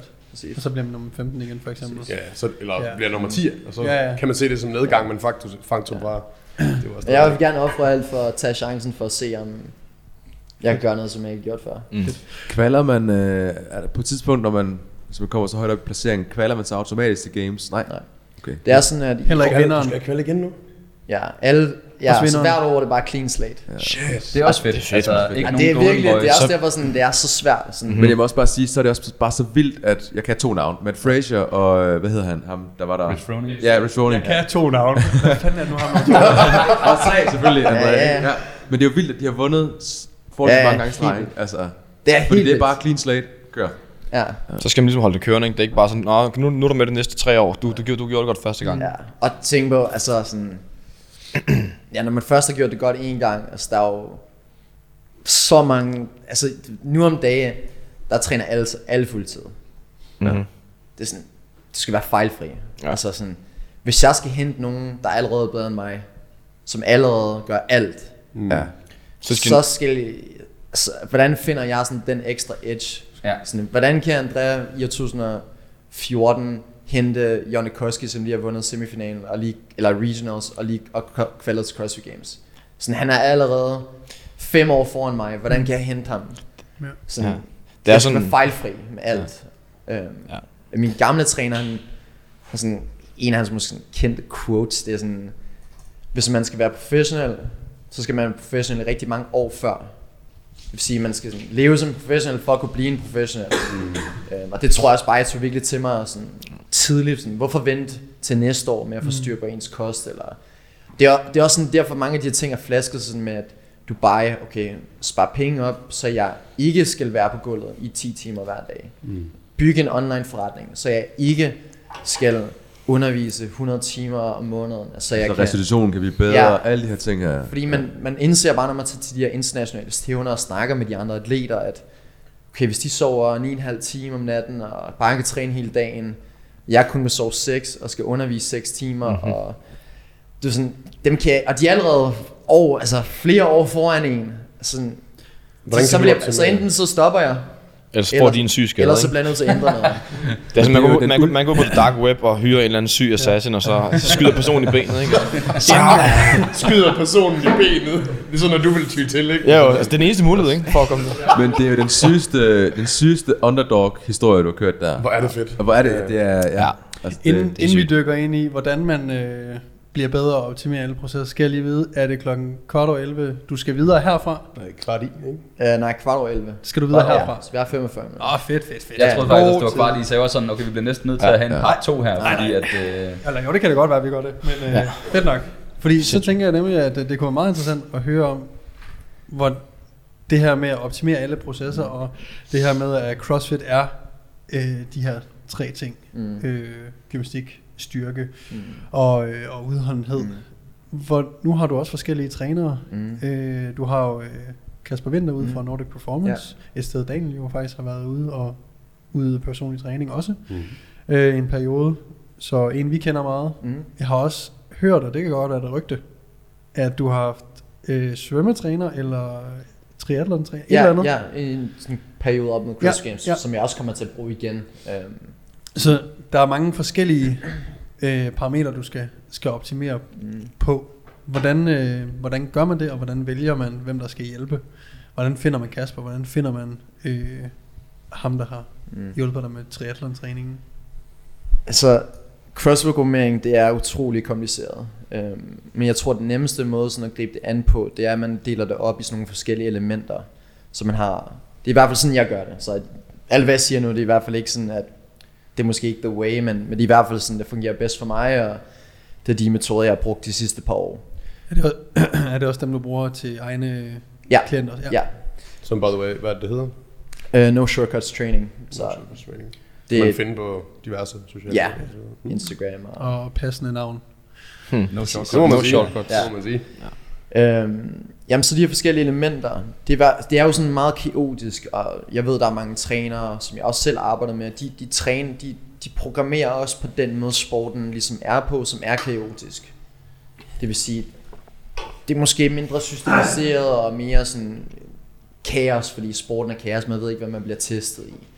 Øh, og jeg gør det meget på den, den modsatte måde, det er meget systematisk, og det er måske også derfor, jeg er lidt mindre god til, når der er kaos. Så det handler ligesom om at finde det sweet spot der, og det er også derfor sæsonen, den måde det bliver programmeret på hele året rundt, det, det går igennem sådan nogle forskellige faser. Men, men, men for at gøre det kort, så, så bliver det øh, opdelt i de her elementer, så der er vægtløftningen, og det er olympisk vægtløftning. Det er snatch og clean and jerk, eller træk og stød.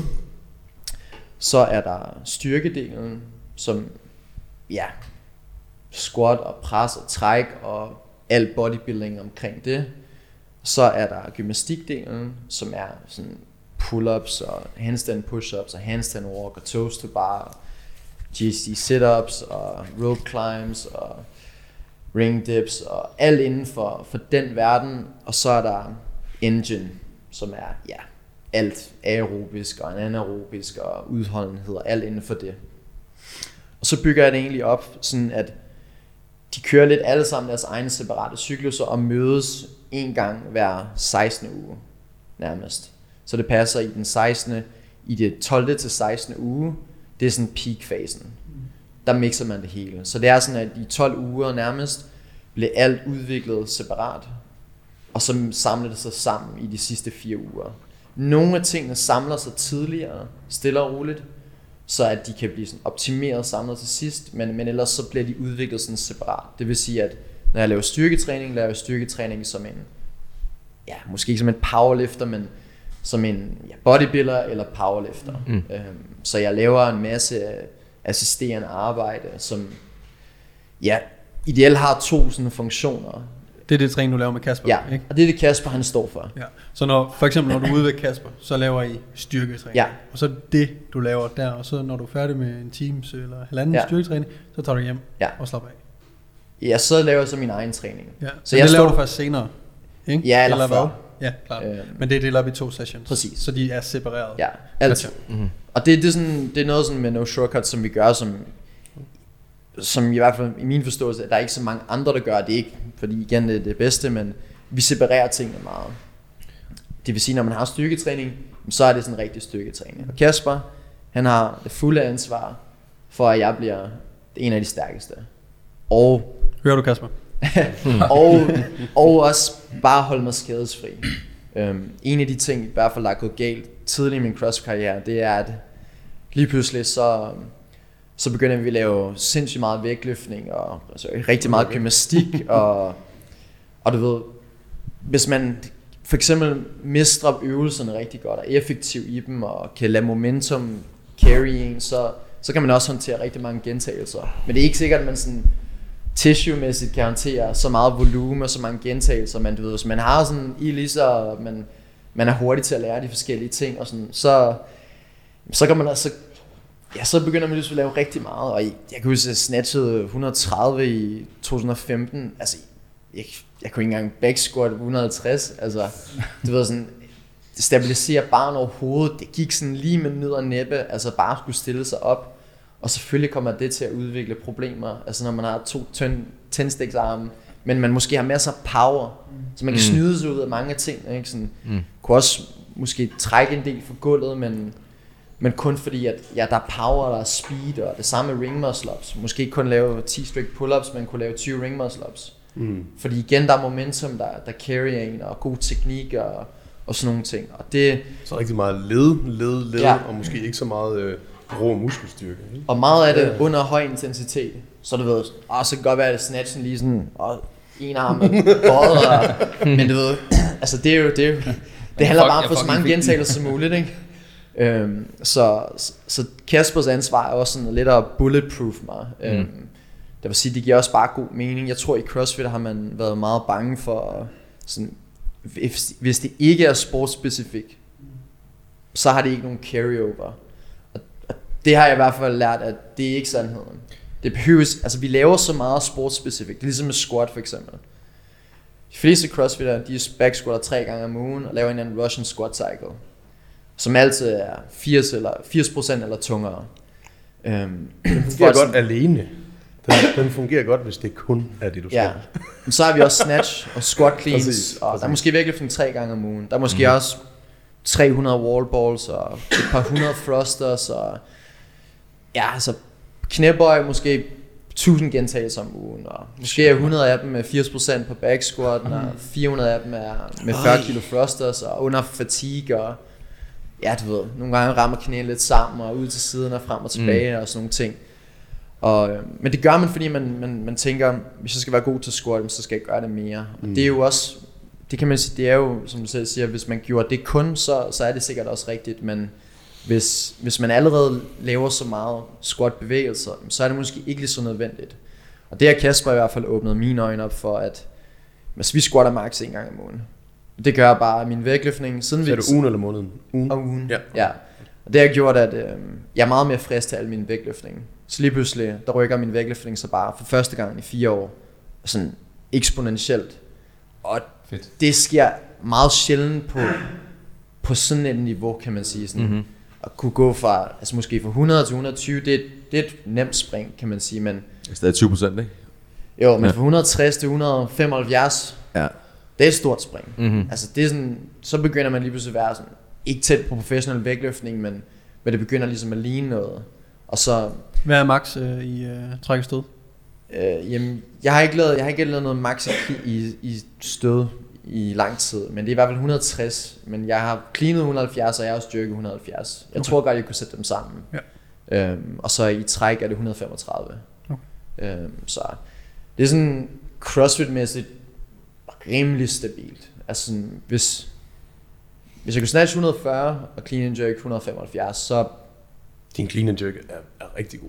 Vil det nok være sådan... Så vil jeg nok godt kunne vinde eventsene. Ja. Mm. Men, det, men der er nogen, der virkelig er nogle outliers. Vi har nogen, der er helt vildt stærke. Mm.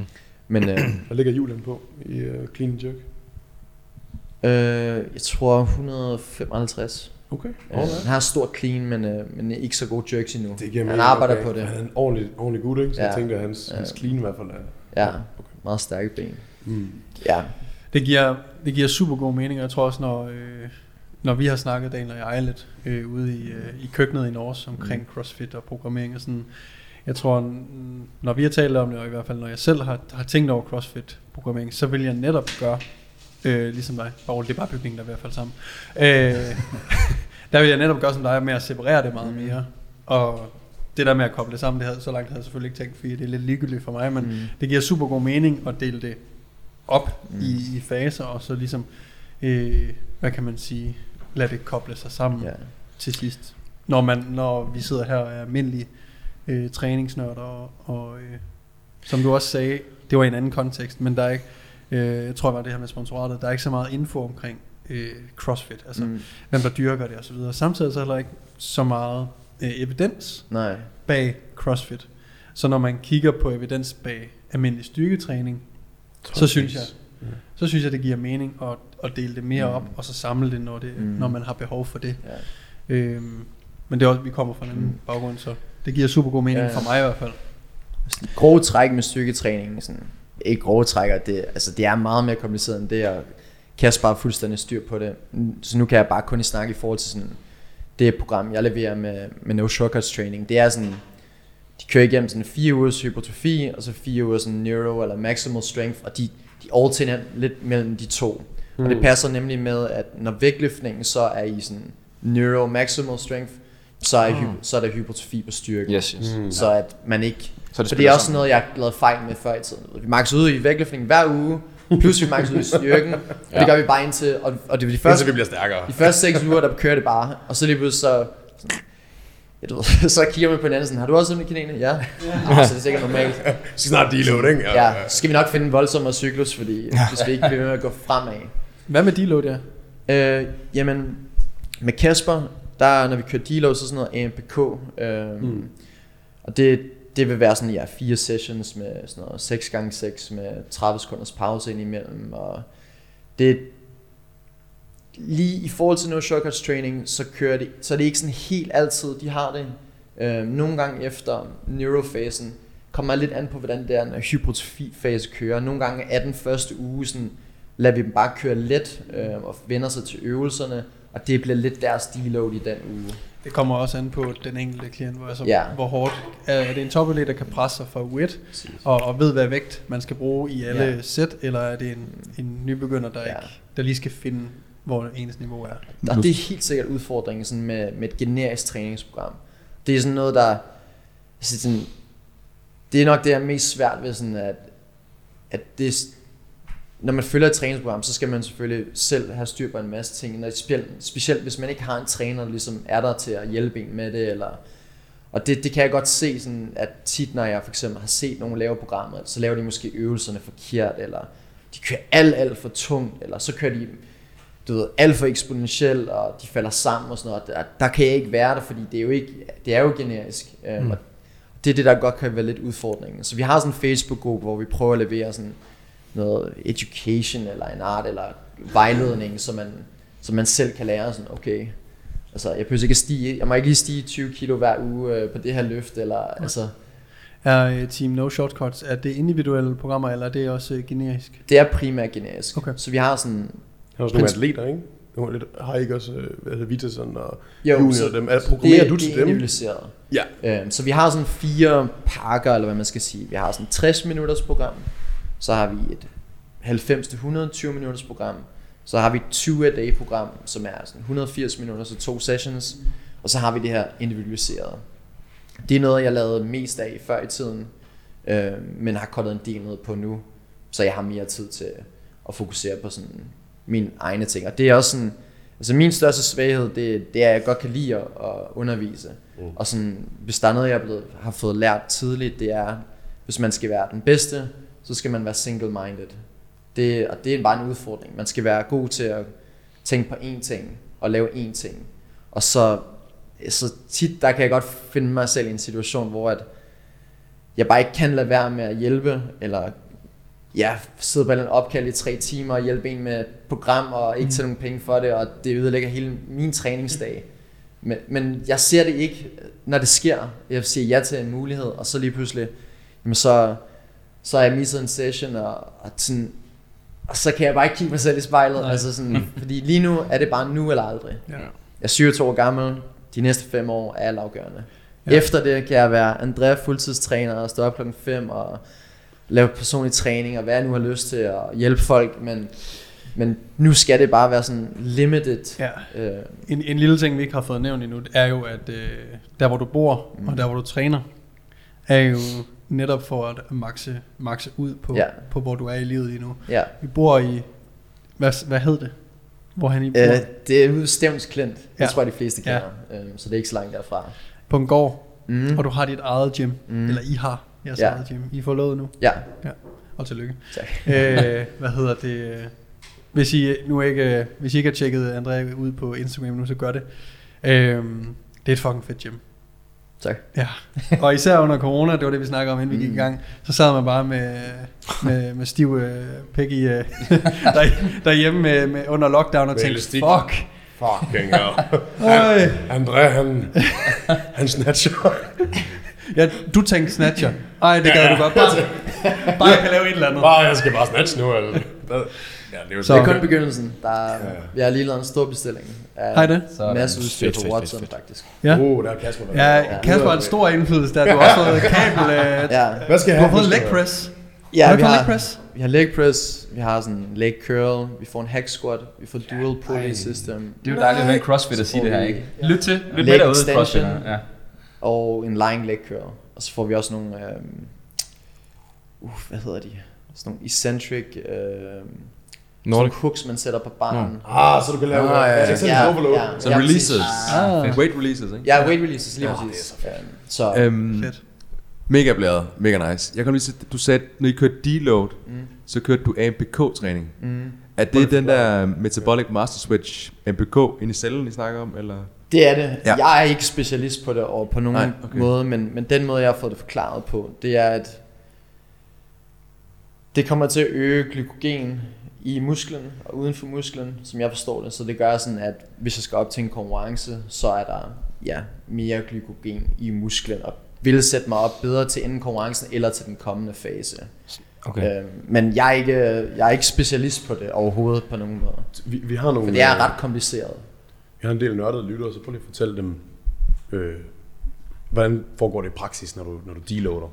Mm-hmm. Du fortalte det kort, det er seks gange seks, du har tredive mm-hmm. sekunder imellem, så det er sådan, du får op, ja. op, op på noget volumen, ja. det er så på en lavere procentsats. Men prøv at komme med et eksempel. Ja. Gjorde I det hack squat måske? Så vi, vi vil lave øvelser, hvor at det typisk øh, loader musklen inden for kortet. Mm. Øh, okay. Så det vil være sådan noget glute bridges, øh, sissy squats eller leg extensions, bicep curls i form af ja, enten sådan noget preacher bicep curls ja. øh, med elastik eller med dumbbells, øh, ja tricep extensions. Det er primært sådan de ikke sådan store løft, men jo, glute bridge er måske et stort løft, men, men, men ting hvor der ikke sådan er loading direkte på ens ryggrad mm. eller stor loading på knæene.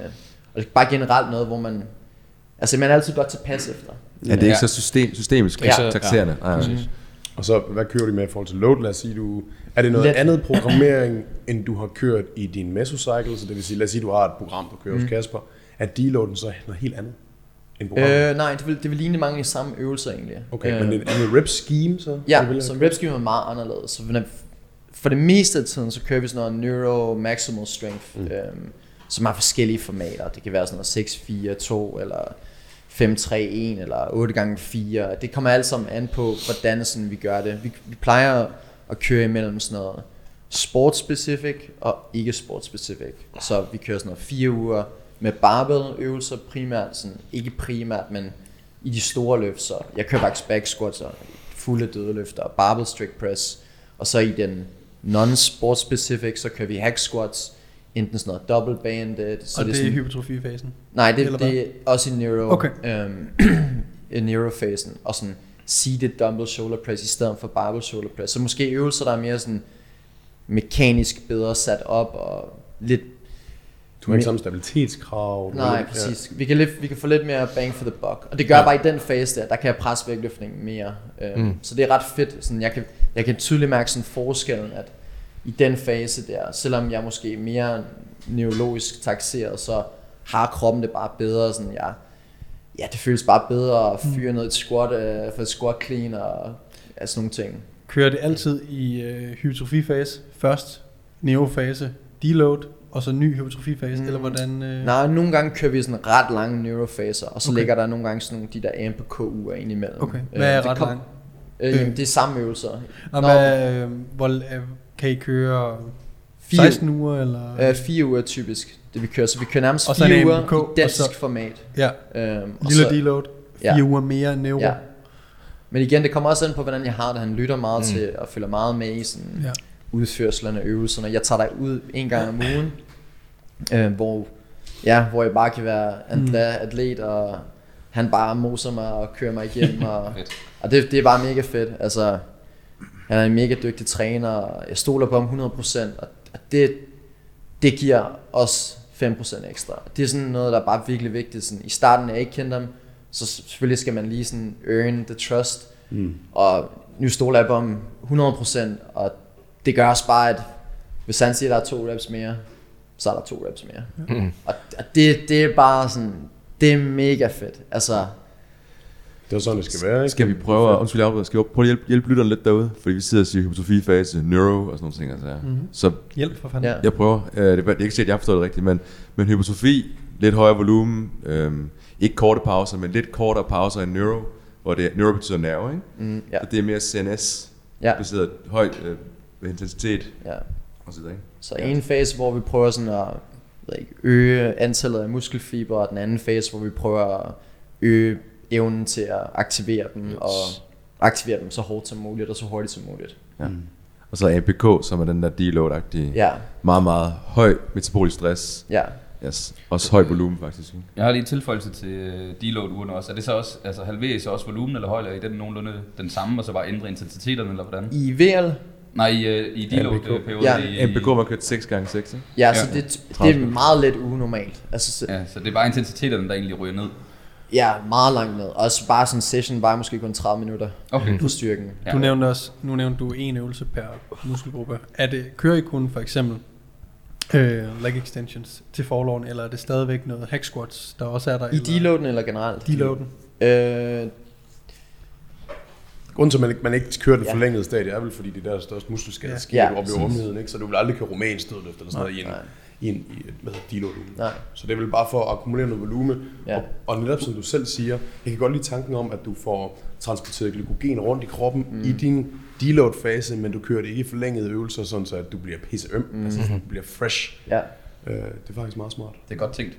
Ja. Så det bruger vi for eksempel, nu skal jeg til U S A her, den fireogtyvende konkurrerer den niogtyvende Øhm, og der gør vi sådan, at så rører vi nogle af de store løft, bare for sådan at hvis der skulle komme et maxløft i nogle af dem, bare for mm. sådan at have pattern ind, og ikke på sindssygt høje procenter, men sådan med rigtig høj intention af sådan at være eksplosiv eller accelerere øhm, ud af bunden. Og så er der så den her A M P K, som altid efterfølger, så de her seks gange seks eller otte gange otte. Eller jeg tror, den måde han forklarede det på, var også sådan, at jeg skal, på, jeg, altså, jeg skal passe på, at jeg ikke dummer mig, men, men, men også sådan alt efter, hvor trænet man er, vil rep-schemet ændre sig. Så måske med utrænet vil det måske være sådan noget fire gange ti, fordi mm. de første ja. par gentagelser, at hvis man ikke er god til øvelsen, ja. øh, eller man ikke er vant til øvelsen, så tager det måske nogle flere gentagelser, for at man kan finde ja, det perfekte flow sådan ja, i øvelsen. Ja, præcis. Men perfekt. Hvis man er mega trænet, så kan vi måske bare køre ja, seks gange seks, eller... Det giver mening. Ja. Man har ja. også en bedre muskeludholdenhed, når man har høj erfaring, ikke? Så man kan ligesom tage flere sæt ind. Mm. Så, ja. Det er også tavligt, vi sidder og bare fyre spørgsmål, når det egentlig burde være Kasper, vi spurgte. Men, ja.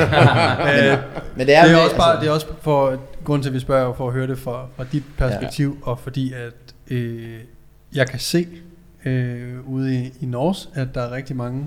Det er en CrossFit trend lige at høre Kasper, øh, hvilket er fucking fedt, og jeg tror, at du er en stor grund til.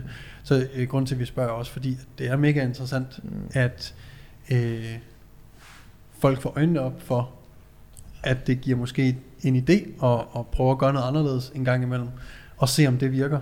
Mm. Øh, hvad hedder det? Så det, det er bare derfor, vi ja, det er spændende for lytterne også. Der er brug for at gøre noget anderledes, mm. fordi ja. der er for mange, der går i stykker. Ja. Mm. Og, det, og det, er, det er nyt at gøre det på den her måde, mm. så vidt jeg forstår i CrossFit. Det er så, det. Og det er derfor, vi spørger så meget, fordi at, ja. at det, jeg tror, det er noget, folk er interesseret i derude, hvis der stadigvæk sidder nogle CrossFit-lyttere og, og lytter med lige nu. Altså for eksempel det der med at træne musklen i forkortet. Mm. Altså... og forlænget stadier. Jeg, jeg har været i industrien siden to tusind og femten, og har aldrig hørt om det. Altså det er sådan, nej, men du ved, altså det er også bare sådan, da jeg mødte ham, altså jeg var nødt til at lægge mig ja. fladt ned på gulvet og sige, altså, jeg fatter ja. faktisk ikke noget. Altså jeg, jeg, har ikke, jeg har slet ikke styr på nogle af de her ting. But it works. Sådan, yeah. Det her, det er, jo, det er jo en helt ny verden. Og, sådan, ja.